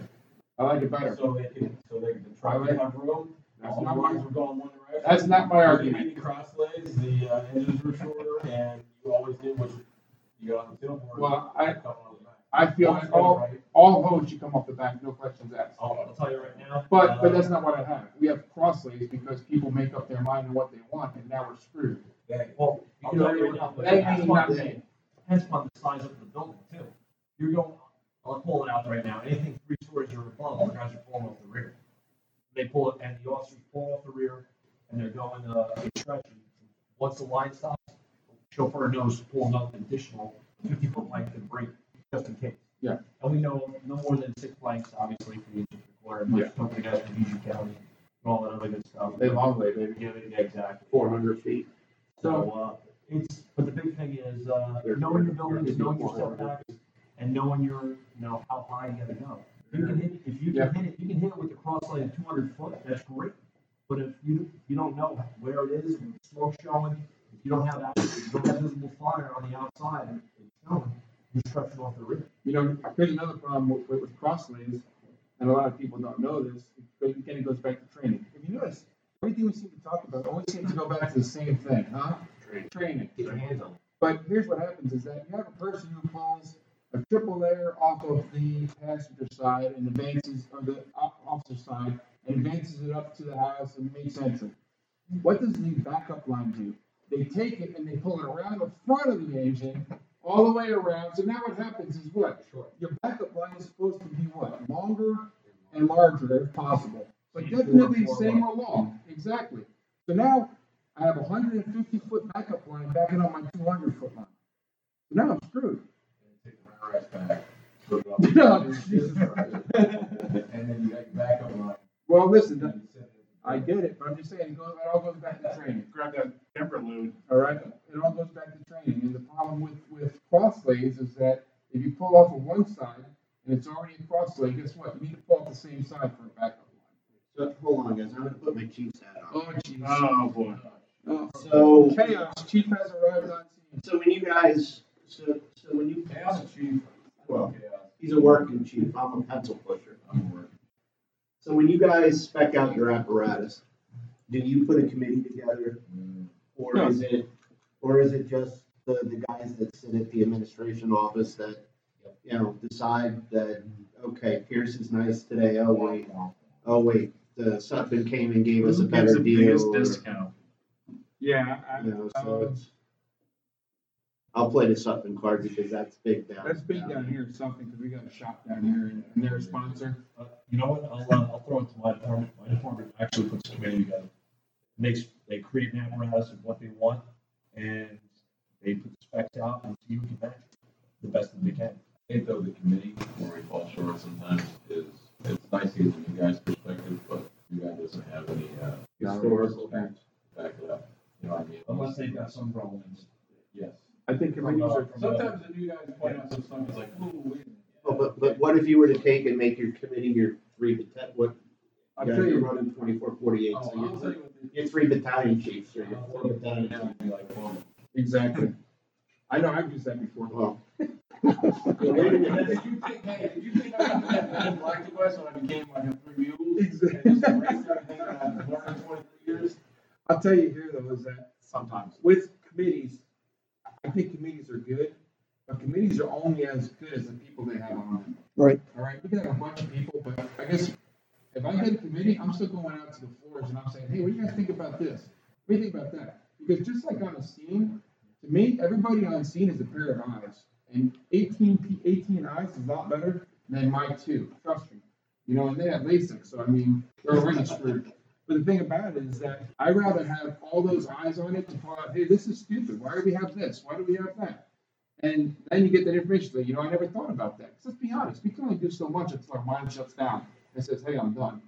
You know, you read an article, how many times do you go back and read the same thing over and over because your mind's just not there? It happens. So committees are only as good as the people on them. And if it's an ego committee, then all they're going to do is say, hey, look at me, look at my truck, look at how it is, how, how it does, look at how it looks. And then you go there and try to use it, and it's shit. You can't pull crosslays off it because the crosslays are way too tight. You know, you re- repacking is absolutely freaking ridiculous. And I, my question is, why the fuck do we have crosslays? How about a tray? We have trays. Okay. What the hell is that? Exactly. We uh, we have freaking ups. That's pretty much all we have. Okay? Whoa. Our we can't build a line of what we have. We have a, a dead lay of six hundred feet, two and a half, mm-hmm.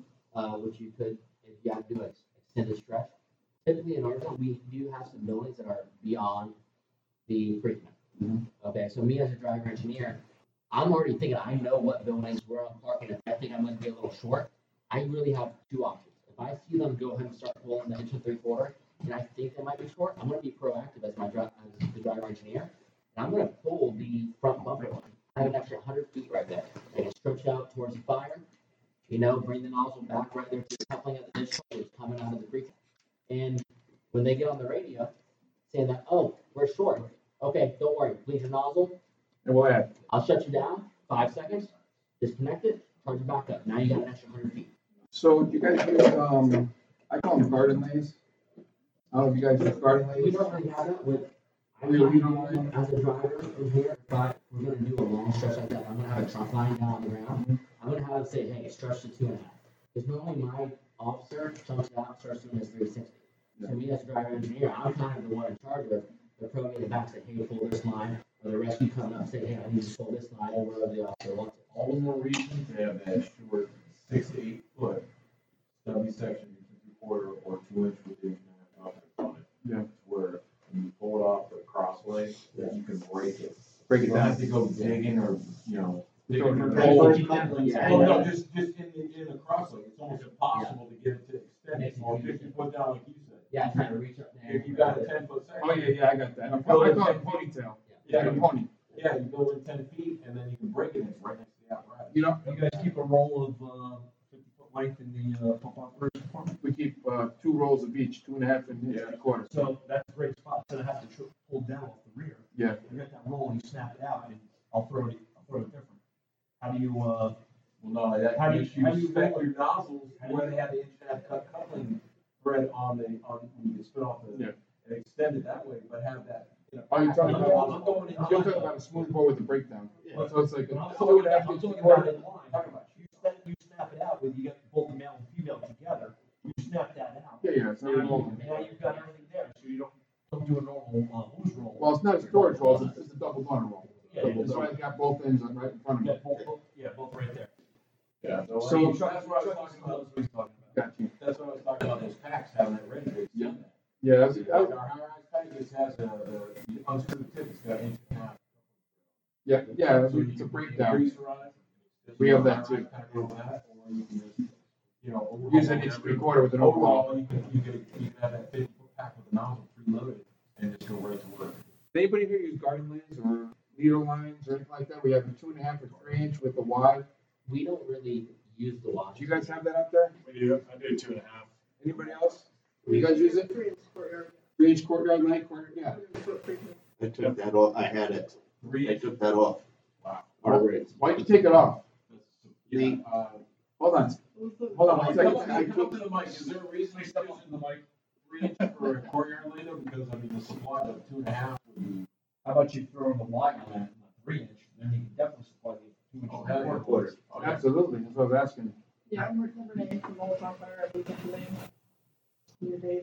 Um, Fire day.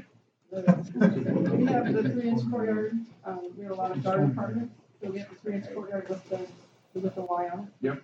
So the lines, but we also have the two and a half, three times, hundred foot, or one hundred fifty foot, and two, and three quarters. What do you guys use it for? Usually just those garden apartments or exposure lanes.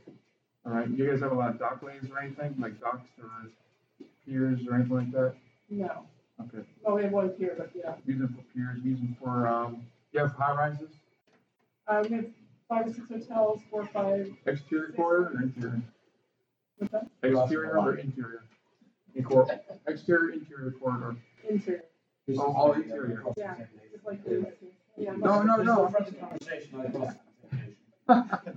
I'm just trying to look at so like what options you have. No, I'm just looking to see what options you have because they have a lot of. I, like, I like here interior corridor because I, I think it's a great line. A lot of people don't. The good thing about a three inch is that you have more than you have a lot of water coming to two inch and three quarter lines. You know, which is huge. But I know that if you have a two and a half line trying to run two inch lines off it, you're gonna bleed it pretty quick. You know, you get the pressure off. Um, so I actually have what I have, and, and I'll throw that. Do you, you go from two and a half coupling to inch three quarter coupling, or do you go two and a half to two and a half? Okay, I'm going to suggest you guys go with two and a half to two and a half with the reducer. And the reason why is because now I can run a continuous two and a half straight through and still have the volume, all right, and the G P Ms. But if I need to shut down, I can go ahead and continue the reducer with an inch three quarter. So that's just an option. I'm just trying to throw it. I'd rather have it and not need it than really not have it, you know? Well, we're, we're small like Dave. We're single station, mm-hmm. and we're on the edge of the county. So for all time, we're, we're it. John Wayne time for yeah. a lot, right? Yeah, yeah, yeah, yeah. Exactly. And I, I'm a fan of the courtyard lay because we have a lot of deep lays off of, off of the Sparrow Boulevard where we can't get our rigs down at all. So we're stuck running that, that courtyard lay all the way down. And then I'll run two and a half off it if I need to, because some of the houses down there are McMansons, you know? Or if I don't, I'll just run my inch three quarter off it, and I can run another inch three quarter, still piece, and, and still suffice. So you're pulling three inch off the rear? Yep. Do you have anything like two and a half preloaded on the rear with that also? Yes. Supplement? Yeah. yeah. Okay. Is so one's a supply and one's an attack. So is there any kind of like blitz gun, deck gun, L M X D, anything on that three inch? Like we don't keep it free connected, but we have it. Okay, so you need to grab it. Now, let me ask you this, because three inches is a little bit of a bear the further out you get. Do you have any loops in there to where you can pull that loop you get like a hundred foot tag behind you, get some momentum, and then as you're stepping off the tailboard, you have another loop at a hundred feet or fifty feet, whatever makes sense for you, um, where you step out and you're dragging it well, with you as you're going, and then you can get that extended garden leg, and then the reducer or high-rise pack you on that. Uh, right now they're both flat loop. That's been Um, flat loop's okay, but when you just leave a long, you, you leave a long loop, and you just like, eh, and then you leave another loop, and then, you know, you guys are like, what the hell are you doing? It's like, well, just tells you how many feet you're grabbing when you're grabbing it. And you can pre, you know, you preload that onto your shoulder, and then as you're stepping off, you grab. But then you can grab your one hundred feet other one. And, yeah. and you solve it for the naysayer, you take the loop and you tuck it in. You gotta yeah. hide it. They're like, what's that? Or, you know, years ago, we used to take uh, door chops. We used to chop each line. Chop the line. All right, bye. Thank you again, Chief. A lot of it does fall back to training and everything. But that's, again, we go back to training. That's crazy. That's the thing. You tuck it in, it makes you look pretty. Are you saying you're in tucking? company, so, so but back to the point that I was talking about as we started this discussion, we took, I took our our garden load, we'll call it the three inch with courtyard, the, with courtyard load, uh, three inch with the gated Y on it. I took it off. Ooh. Oh, so so I, I look at it this way again: simplification. Repetition. The three inch is is three hundred feet of dead load with a three hundred foot pre-connect on top, a three hundred foot pre-connected three inch with the blitz fire on it. Okay. So basically, if you need more than three hundred on the blitz fire, that's our three inch. Mm-hmm. The other side of the rear is four hundred feet of two and a half mm-hmm. pre-connected with another four hundred feet underneath of it, single stack. On that on that rear pre-connect, that four hundred feet is a is a smoothbore two and a half. Smoothbore two and a half, inch and a half threads. The guys go in, we get that to the door. If it comes down to the to the fact you don't need a two and a half, you've got now a, essentially a gate valve at the door so that you're four hundred feet out. You don't have to worry about calling on the radio to say, hey, shut that line down. You can shut that line down, control it. You've also got it shut off at the door, add that inch and three quarter on it, and you're ready to go if you find that you don't need two and a half. Or even if we go back to the uh, the example that, that John had put had in his slideshow, it was a it was a deep uh, great class, John. You know, a deep what the uh, throat the the throat yeah yeah, yeah it's a uh, like an H style or an E style older older constructed uh, ordinary constructed building, where you gotta you got to throw all the way in the back, or you gotta shoot it with the uh, ladder, or you gotta stretch stretch with the uh. What yeah. was it? three hundred fifty feet deep, three hundred yeah, feet deep, it's about three hundred deep. So again, it's very similar to a court one, courtyard stretch or garden form stretch. Yeah.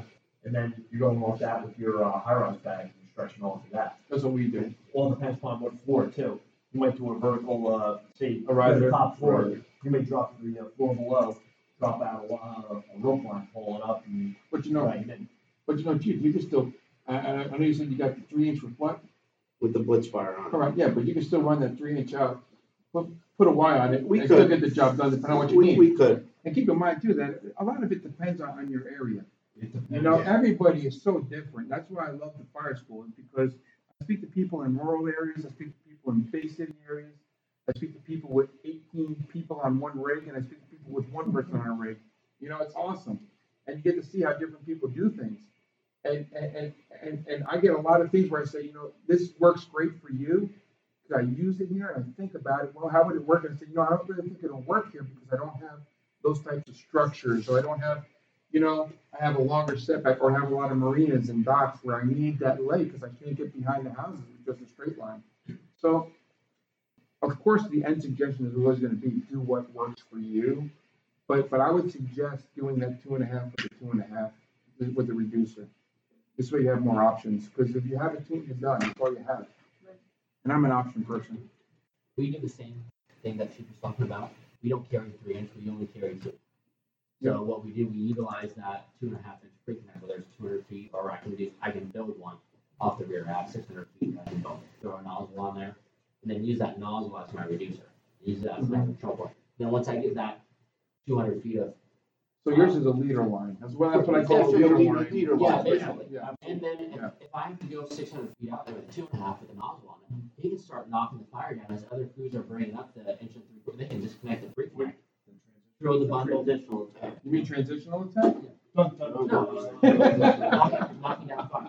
Uh-oh. See, look, I, said the word. Uh, my good friend uh, uh, Mike Turpak, transitional attack, not always. It's one of his classes anyway. Yeah. Right. The other great thing about him is, uh, with like this year, he preaches about the uh, whys and why nots, especially that. With the two and a half, the, the two lines on the two and a half, it's not, it doesn't work very well. The numbers just don't add up. It, you're robbing Peter to pay Paul, all that other kind of stuff. In theory, it works great if everybody's flowing at the exact same time. Yep. But that one, sh- one, one shuts down, the other one's absorbing. Yeah, that doesn't happen on a fire scene, especially when you do an extended stretch, which is when you go further out there. Which is why I like the two dis- the two separate on there. It's because I'm running a two and a half, and I know that this is what I'm going to use it for. Now I have to inch three quarter, but I need to use a knockdown or a mop up afterwards. I don't need to be running two and a half in there, and I'll be destroying everything, you know? So then I can just hook up my inch three quarter, and I'm golden. So that's why I like both. Know, I mean, it makes sense. Right. Yeah, that's that's right. What we do. And then you, you cancel out everything. You, you still can get that water far down the line. You can still put a knock on it from the exterior uh, with a large amount of water volume. As you're waiting for other crews, I mean, we're, I come from a very small department. I started off with Scott Blanchard over here. Uh, he was my first lieutenant. Two main engines, two main charges. So you're. Aren't you glad to be away from him? The headaches on the heart. But I mean, you're you're by yourself, so you have to be able to, you know, get water on there and wait for crew. You know, you got to make a difference. You know, how can I make the situation better? Start putting water on the fire, okay? And then once your backup gets there, okay, hey, we got water going on this. It's knocking down. By that time, you get like two and a half working on there for a couple minutes. The fire's pretty much out. The receptor room. Yeah. The fire's pretty much done. So now you just hook up the extra three quarters. You're mopping up, game over. Time to go home. Yeah. Big fan. Cool. Thank you so much. I appreciate it. And again, and I think you guys hit it on the head is knowing your district, knowing your zone. Oh, what what what where what do you need? My we're second due to about thirty large warehouses, ranging from one hundred twenty-five thousand square feet. Our largest warehouse is about three quarters of a million square feet. So it, you always have to think about that. And we've had plenty of fi- we've had fires deep inside these warehouses. Mm-hmm. You you pull up to the loading dock side, you open the, the, the man door to go in to look, and the smoke's chasing you out. So you, got, you got the cold smoke issue because you got the sprinklers already activated. We're talking. Let's try and find this thing. Large areas, search robes, all that, yep. all that jazz, which is never fun. Thermal and, imaging. And that's thermal imaging. But that's but that's where this two and a half. Absolutely. But that's where this two and a half comes out. four hundred feet, get it in, do what you got to. Look, you're, I'm, we're not bringing a knife to a gunfight. No, okay. Guys, seen you, brother. I love it. I'm not. I'm not having guys. I'm not having guys pull inch and three quarters into a warehouse. No, absolutely yeah. not. It, it's. And I'll tell you what, I, I and, and Chief, I, I, I, I hate bringing up the sad stuff, but you need to learn from it. The super, the super sofa fire hasn't taught us anything. Absolutely. That has to be one thing that we learned is that we need to have enough water out there to absorb the B T Us. You know, and I know that a lot there are a lot of problems, but we can't let those people who paved the way die in vain. I, I need to learn from like totally. The other part of that is uh, is coordination of the ventilation. Mm-hmm.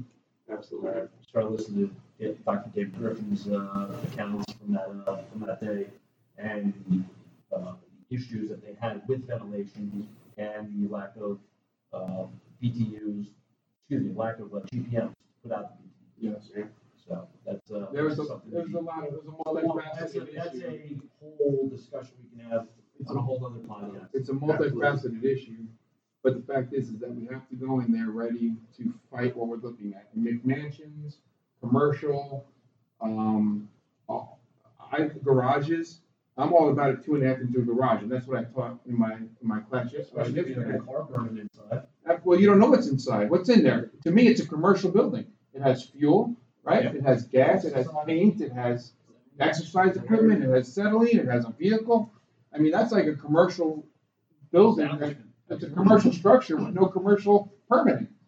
And, and we're going in there with hopefully going to the, uh, to the house. Yeah, and I'd rather knock it down to two and a half and have people laugh at me for falling two and a half.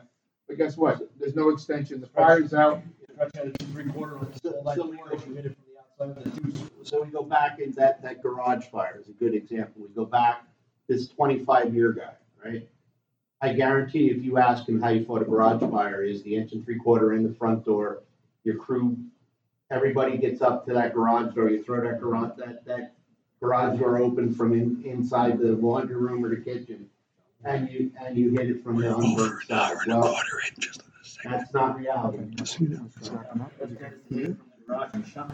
absolutely. That's, that's old. You know, I call, I, we talk that as old school. That fire floor, floor above, checking for extensions, is everything that's going to be uh, running into that. Most likely, I'll, I'll throw it out there. It's probably a header one.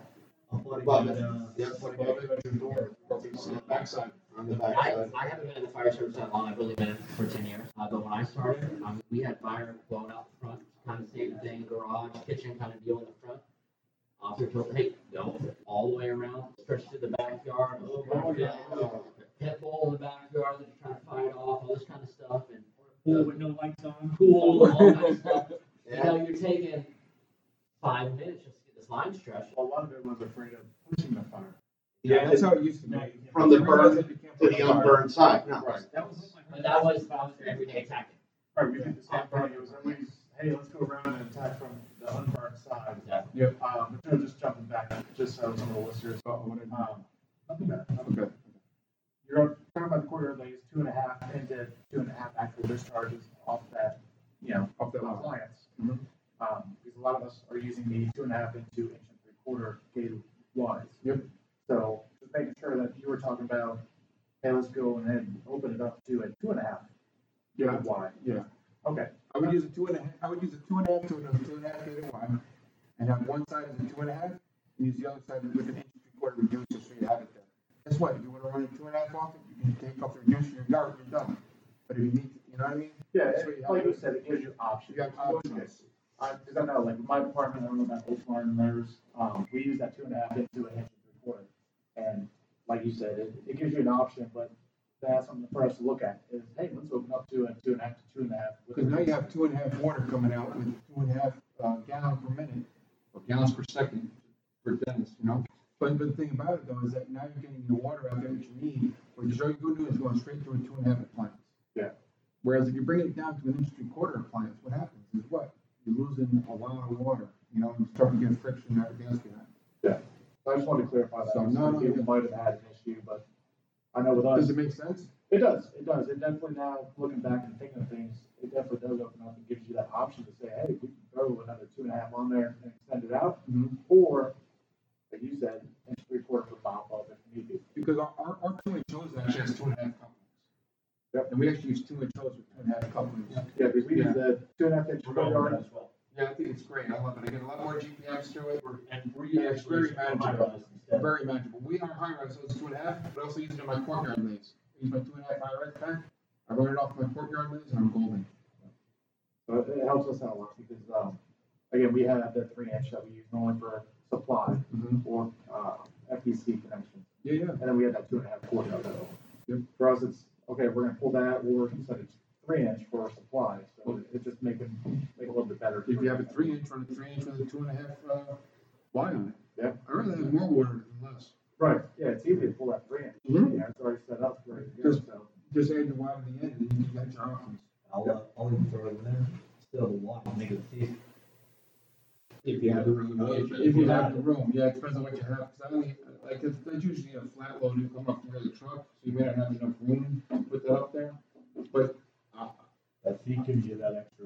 It gives you a little extended. Yeah, it does. It gives you a lot more lines. John, could you explain what a thief is? Water thief. Uh, you're going to have, for the two and a half, this would be a two and a half to uh, two inch and a half discharges, but with a two and a half discharge on the, on the ramp instead of the completed Y, where it goes from the two and a half to two inch and a half. All right. Instead, you have the, the, the ability to pass through at the same uh, same diameter. diameter. Thank you for that. As the uh, as the supply. Maybe that's what I'm talking about. Because that's what we have. guys, you guys have two and a half water. To me, a water thief has multiple outputs coming off the ends. It's more like a five-inch line. So I actually have a well, five-inch line.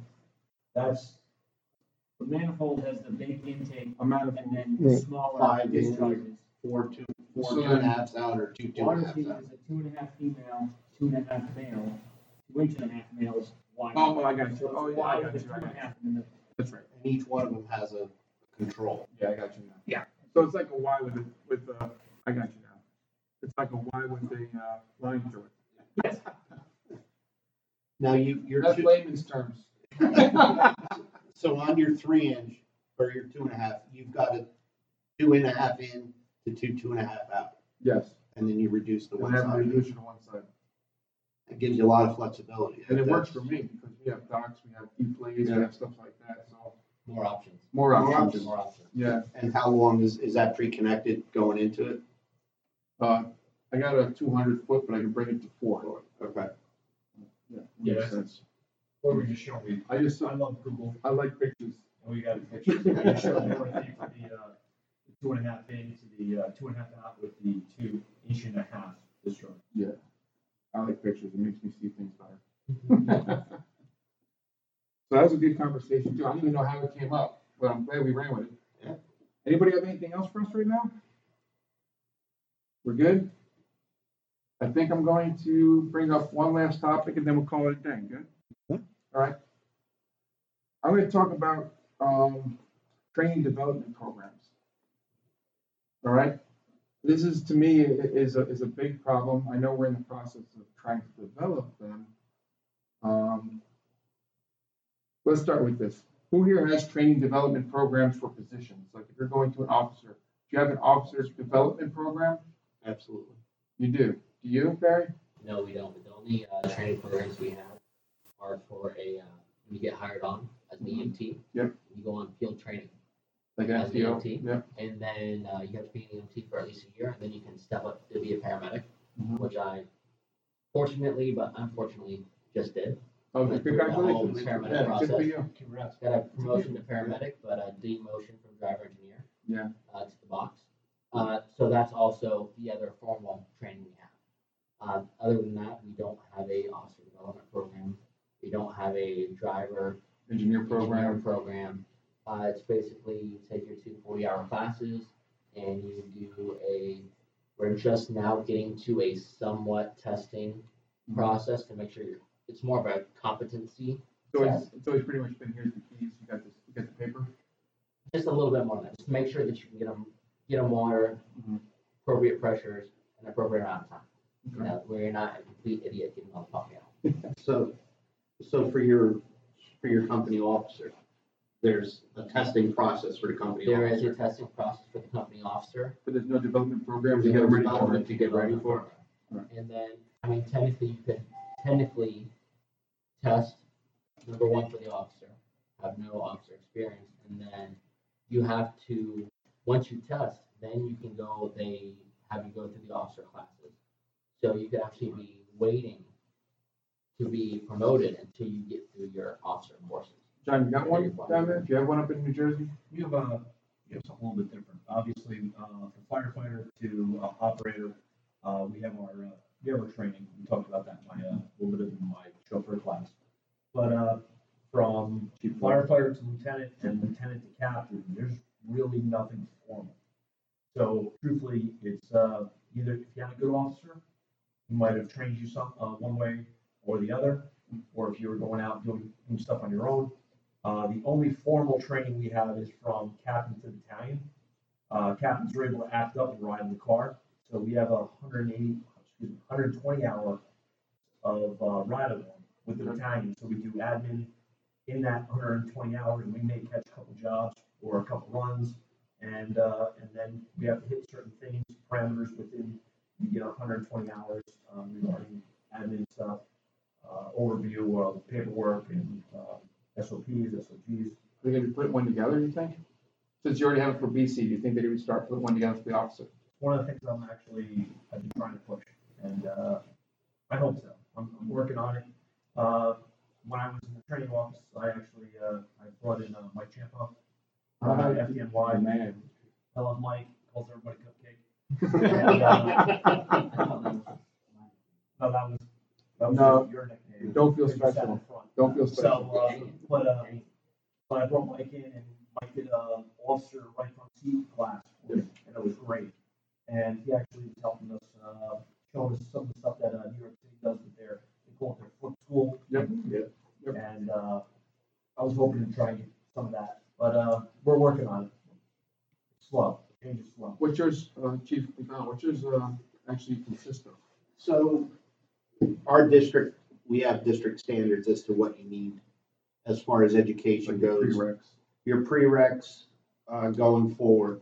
In my particular station, we're a four, we're a four-station district. Uh, pretty much our our standards are gospel. We call them standards, so they're not S O Ps, S O Gs, any of that other stuff. Mm-hmm. They're standards that everybody needs to, to meet to. For my officers that I develop, we have basically, for you to be considered for an officer's position, we're lucky enough to have the budget to be able to send the guys to um, F R I for the Coles development program. Okay, that's something they have to complete. So company officer leadership program from Coles, backed up by the I A F C. So if you're looking to get to be a company officer, you've completed in New Jersey, we have some standards, which I know you guys do. Yeah. Fire one, one Fire Officer one, Fire Officer two. So for a lieutenant spot, they have to complete Fire Officer one. They also have to ensure that they've got I C S three hundred. So if they get their classes, they, if they get their classes intact, is there something that you guys have in your department that they have to go through? Well, what we do is we actually do testing, okay. even though we're we're paid on call. Mm-hmm. We test, we test the guys. Okay, there, there's a, we we follow the standard testing just as as, as you guys would do for a promotional test. Yeah. Okay. There's a written test. But what do you do to prepare them for that? The pre- the preparation of it is just those is classes? is well the classes is one. The second piece is is to send them to the conferences that have, arguably we'll call them administrative hands-on training, yeah, F R I with the Coles. Yep. That type of stuff. Um, we encourage them to uh, to go out of state for training, mm-hmm. at, as they're leading into the officers. Again, I have I'm lucky enough to have a, a, a substantial training budget, and they also have to ride the seat as an as acting for uh, twenty-four calls. Right. Okay? They, the they got to get some time under the belt. Okay, twenty-four is not a lot, but it at least gets them some time under the belt. So they're they're promo- when they, when they head into the promotional process, it may take six months to a year before they're even allowed to test. So that's so and and they're always learning. That's the other piece. I just have a quick question for you. Your department doesn't have a um, officer development training program, so what would be the requirement to test for a company officer? Uh, the current only requirement to test a company officer is five years of training. That's it. That's it. Then you are allowed to technically test with just five years as a paramedic, test number one. Mm-hmm. Uh, then to become an officer, uh, the, the only requirement is to have two of your fire officer classes, company officer and tactics one. Now, I think that's just my not even part, not even the whole fire officer certification. But we have a somewhat different background. We came initially from a uh, public safety aspect. We're still kind of like a very new department. We're new fire department. Very new fire department. They separated from. They used to have police officers. And the police officers were our command staff. We were underneath. We were the redhead stepchildren of the police officers. Uh, two thousand eight, they separated and kind of did their own stuff, and it's been a slow process to become a true department. We're we're getting there. They're they're taking all of our officers now, putting them through the fire officer one curriculum, uh, catching them up. Now I can shed a little bit light on the City of Venice with Scott Blanchard, Battalion Chief Scott Blanchard, uh, because I went through their officer development program. Where do you work now? Uh, currently, I work for the uh, City of Green Acres. Before that, I worked for uh, the City of Venice, and I also volunteered with the Columbus Volunteer. Columbus. Yeah. Yes. Um, So they, Nokomis was our second due, so I got a lot of really great officer experience uh, with Nokomis. Um, but for the City of Venice, they require you a minimum of five years on the job. Okay, you have to have your state fire officer one. Back then when I went through it, that was when the... It was eighteen classes. Yeah, it was a yeah, lot. It was right, like an right. eleven forty-hour class. That's when back when the whole... Men were men. Yeah, I see. it now it's four in a textbook. Now yeah. it's four in a textbook. Yeah. yeah. Now it's uh, a lot easier. yeah, yeah. It used to take, so, it used to take two years to get the classes. You had to put a test on it. Yeah. That took two which, years ago. Which I really liked the way they set it up because they, they sent you through some formal training. You had to have some formal training first. Okay? You had to have some time and experience on the job. Okay. And then before you could step up and act, uh, you had to, with your shift, ride along with each of your lieutenants. Like we only have two managers over there. So you're basically switching. Your officer's driving for you, and you're you're the acting officer. So it's not like you're going to be S O L up the creek without power. Okay, you have some, normally, like, I'll give Scott credit, he will try you. Oh, yeah. Oh, yeah. He's good. We wanted to see if you had the intestinal fortitude to step up and say something. Yeah. So here's my senior lieutenant on my shift, driving like a complete a-hole through the city, and he wants to see if you're going to step up and say, hey, quit driving like an idiot. Yeah. You know, they, they, they test you and try you and all this stuff. They'll pull up to us and say, hey, give me a sign up on the structure. Okay, so you had to get the blessings of all three engine officers in the department, and then you had to ride along with them, all three battalion chiefs, and all three battalion chiefs had to get their blessing before you start stepping up and acting in the experience as an officer. And then after that, after you were a step-up officer, then you were allowed to take the officer test. I'm gonna hold on. Oldsmark, you guys have one?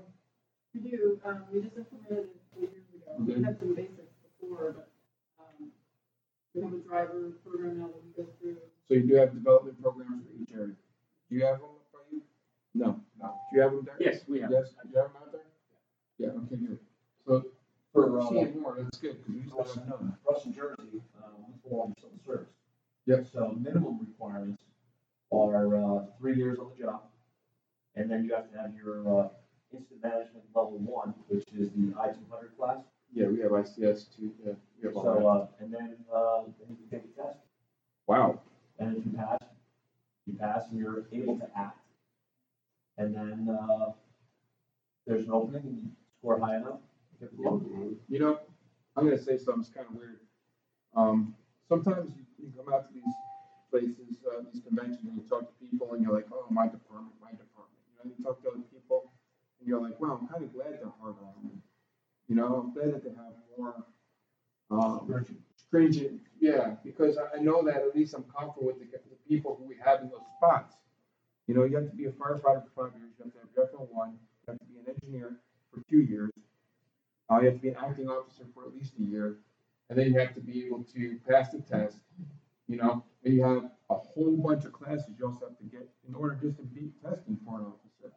So we have a lot of road down the line um, to even become an officer, which, you know, I know for some people coming up, you're kind of like, wow, that's a pain, you know, but guess what? The pain is worth it. Uh, because you look at it and say, hey, I am ready. Exactly. Yeah, it's, it's a lot better because I know a lot of people who come into smaller departments and they hop on. One thing we do not have yet that we're working on is a program like that, an officer development program. We finally got an engineer development program where we got our acting engineers in the play. The officer development is going to be next.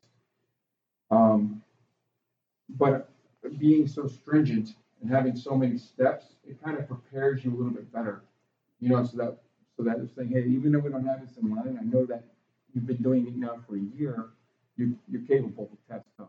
So I, I, w- I would personally like to see more people in the acting roles, because that's actually where we get it, let's be honest. We get it more there than we do behind a computer taking stupid classes. You know, I show up and I'm like, man, I've never seen an alarm panel like this in my life. How do I, how do I handle this, you know? And that's how we learn. I, I'll tell you what, the first time I had to make a, a decision, I don't know which worked first, my top end or my back end, because I'm pretty sure I pooped myself before I thought of what to do, you know? And that's just because you don't know until you're in the situation. And no class and no nothing is going to train you for that. So even though you have all these classes and you have all these, which I, I think are great, like I'm saying, we have very stringent stuff that puts us into a position know that we're going to be at least have a knowledge for something to go wrong. We'll have an idea of what to do with. Like you talk about the Rolodex. I go through my Rolodex and I'm trying to pull out parts that I need. Um, but again, what does it all go back to? It all goes back to what? Education and training. That's crazy, right? So I think we're good, Steve. I think it's been a wonderful, wonderful day. Um, I thank everybody for coming out. It's been great. We had some awesome conversations. Uh, the board's been really cordial to each other, which is rare.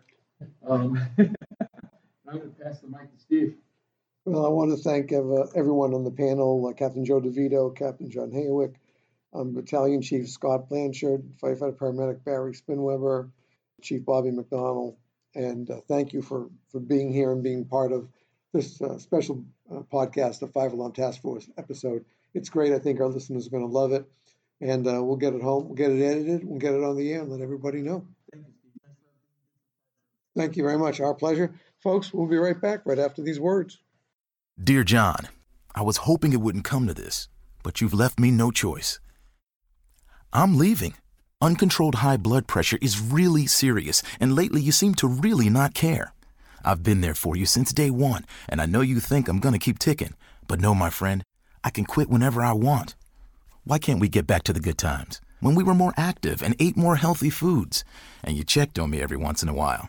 Is that too much to ask? I don't want to leave, but unless you stop ignoring me, what else am I supposed to do? Remember, when I quit, you quit. Sincerely, your heart. Listen to your heart. Don't let it quit on you. Doing the minimum to control your high blood pressure isn't doing enough. High blood pressure can lead to a stroke, heart attack, or death. Get your blood pressure to a healthy range before it's too late. Find out how at heart dot org slash blood pressure. Check, change, control. A message from the American Heart Association, the American Stroke Association, and the Ad Council. It's Thursday night, and you're grabbing drinks with some friends. Started off with a pitcher for the table, which quickly becomes two. There's pool. And there's the photo booth. All right, everybody squeeze in. Say cheese! Followed naturally by an order of wings. And another. Can we get some extra ranch sauce? Then there's the ceremonial nightcap. So what are we doing this weekend? And lastly, it's back to the car, which, if you're buzzed...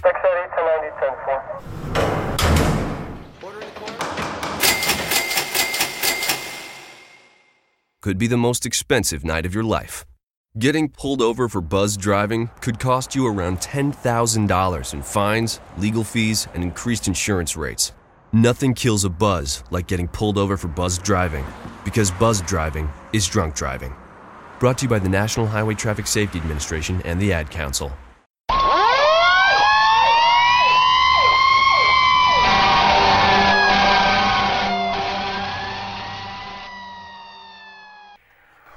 Did you know that ninety percent of American communities are served by volunteer fire departments, and that many of those departments are actively looking for more volunteers? When you hear those sirens, you say to yourself, wish I could do that. If you have the drive to serve, you can be a volunteer too. Volunteer and combo departments are always looking for new recruits. You'll be trained in the latest firefighting and rescue techniques and protecting your community at the same time. You'll be joining the ranks of over one million men and women who serve their cities and towns, protecting lives and property. Did you know that the founder of the first volunteer fire department was Benjamin Franklin? If old Ben can do it, so can you. Drop by your local fire department and introduce yourself. You just might know some of the folks already there.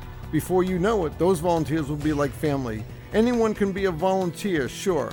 It takes time and effort, but in your heart, you'll realize that it's all worth it. Want more information? Contact your local fire department or visit make me a firefighter dot org.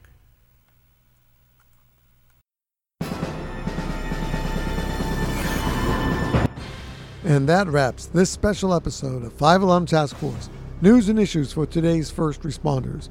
We would like to thank you, our listeners, for tuning in episode after episode since we began back in two thousand sixteen. Did you know you can now find us and subscribe to us on iTunes, Google Play, Spotify, and most podcast platforms? Just search for Five Alarm Task Force. We also want to thank our sponsors, InSight Training L L C and my good friend Andy Steins, and the Firehouse Tribune with my good friend Nick Higgins, and our promotional partners, Dalmatian Productions, Chief Miller Products and Sites, Hennessy Distributing, your source for the cool towel, the Firefighter Cancer Foundation, the Firefighter Cancer Support Network, Nesta Bars, and the two thousand nineteen Great Florida Fire School. If you would like to be a guest with us or have a suggestion for a show, please drop us a line to dalmatprod at outlook dot com. You can follow us on Twitter at dalmatprod or at cause underscore origin, and on Facebook at forward slash dalmatprod and forward slash dalmatprodfire, and stay up to date with all the news about our podcast, Dalmatian Productions, and our blog on our website at w w w dot dalmatian productions dot t v. I'm Steve Green. Till next time, we wish you all a very safe summer. So stay safe, stay well, and let's make sure everyone goes home.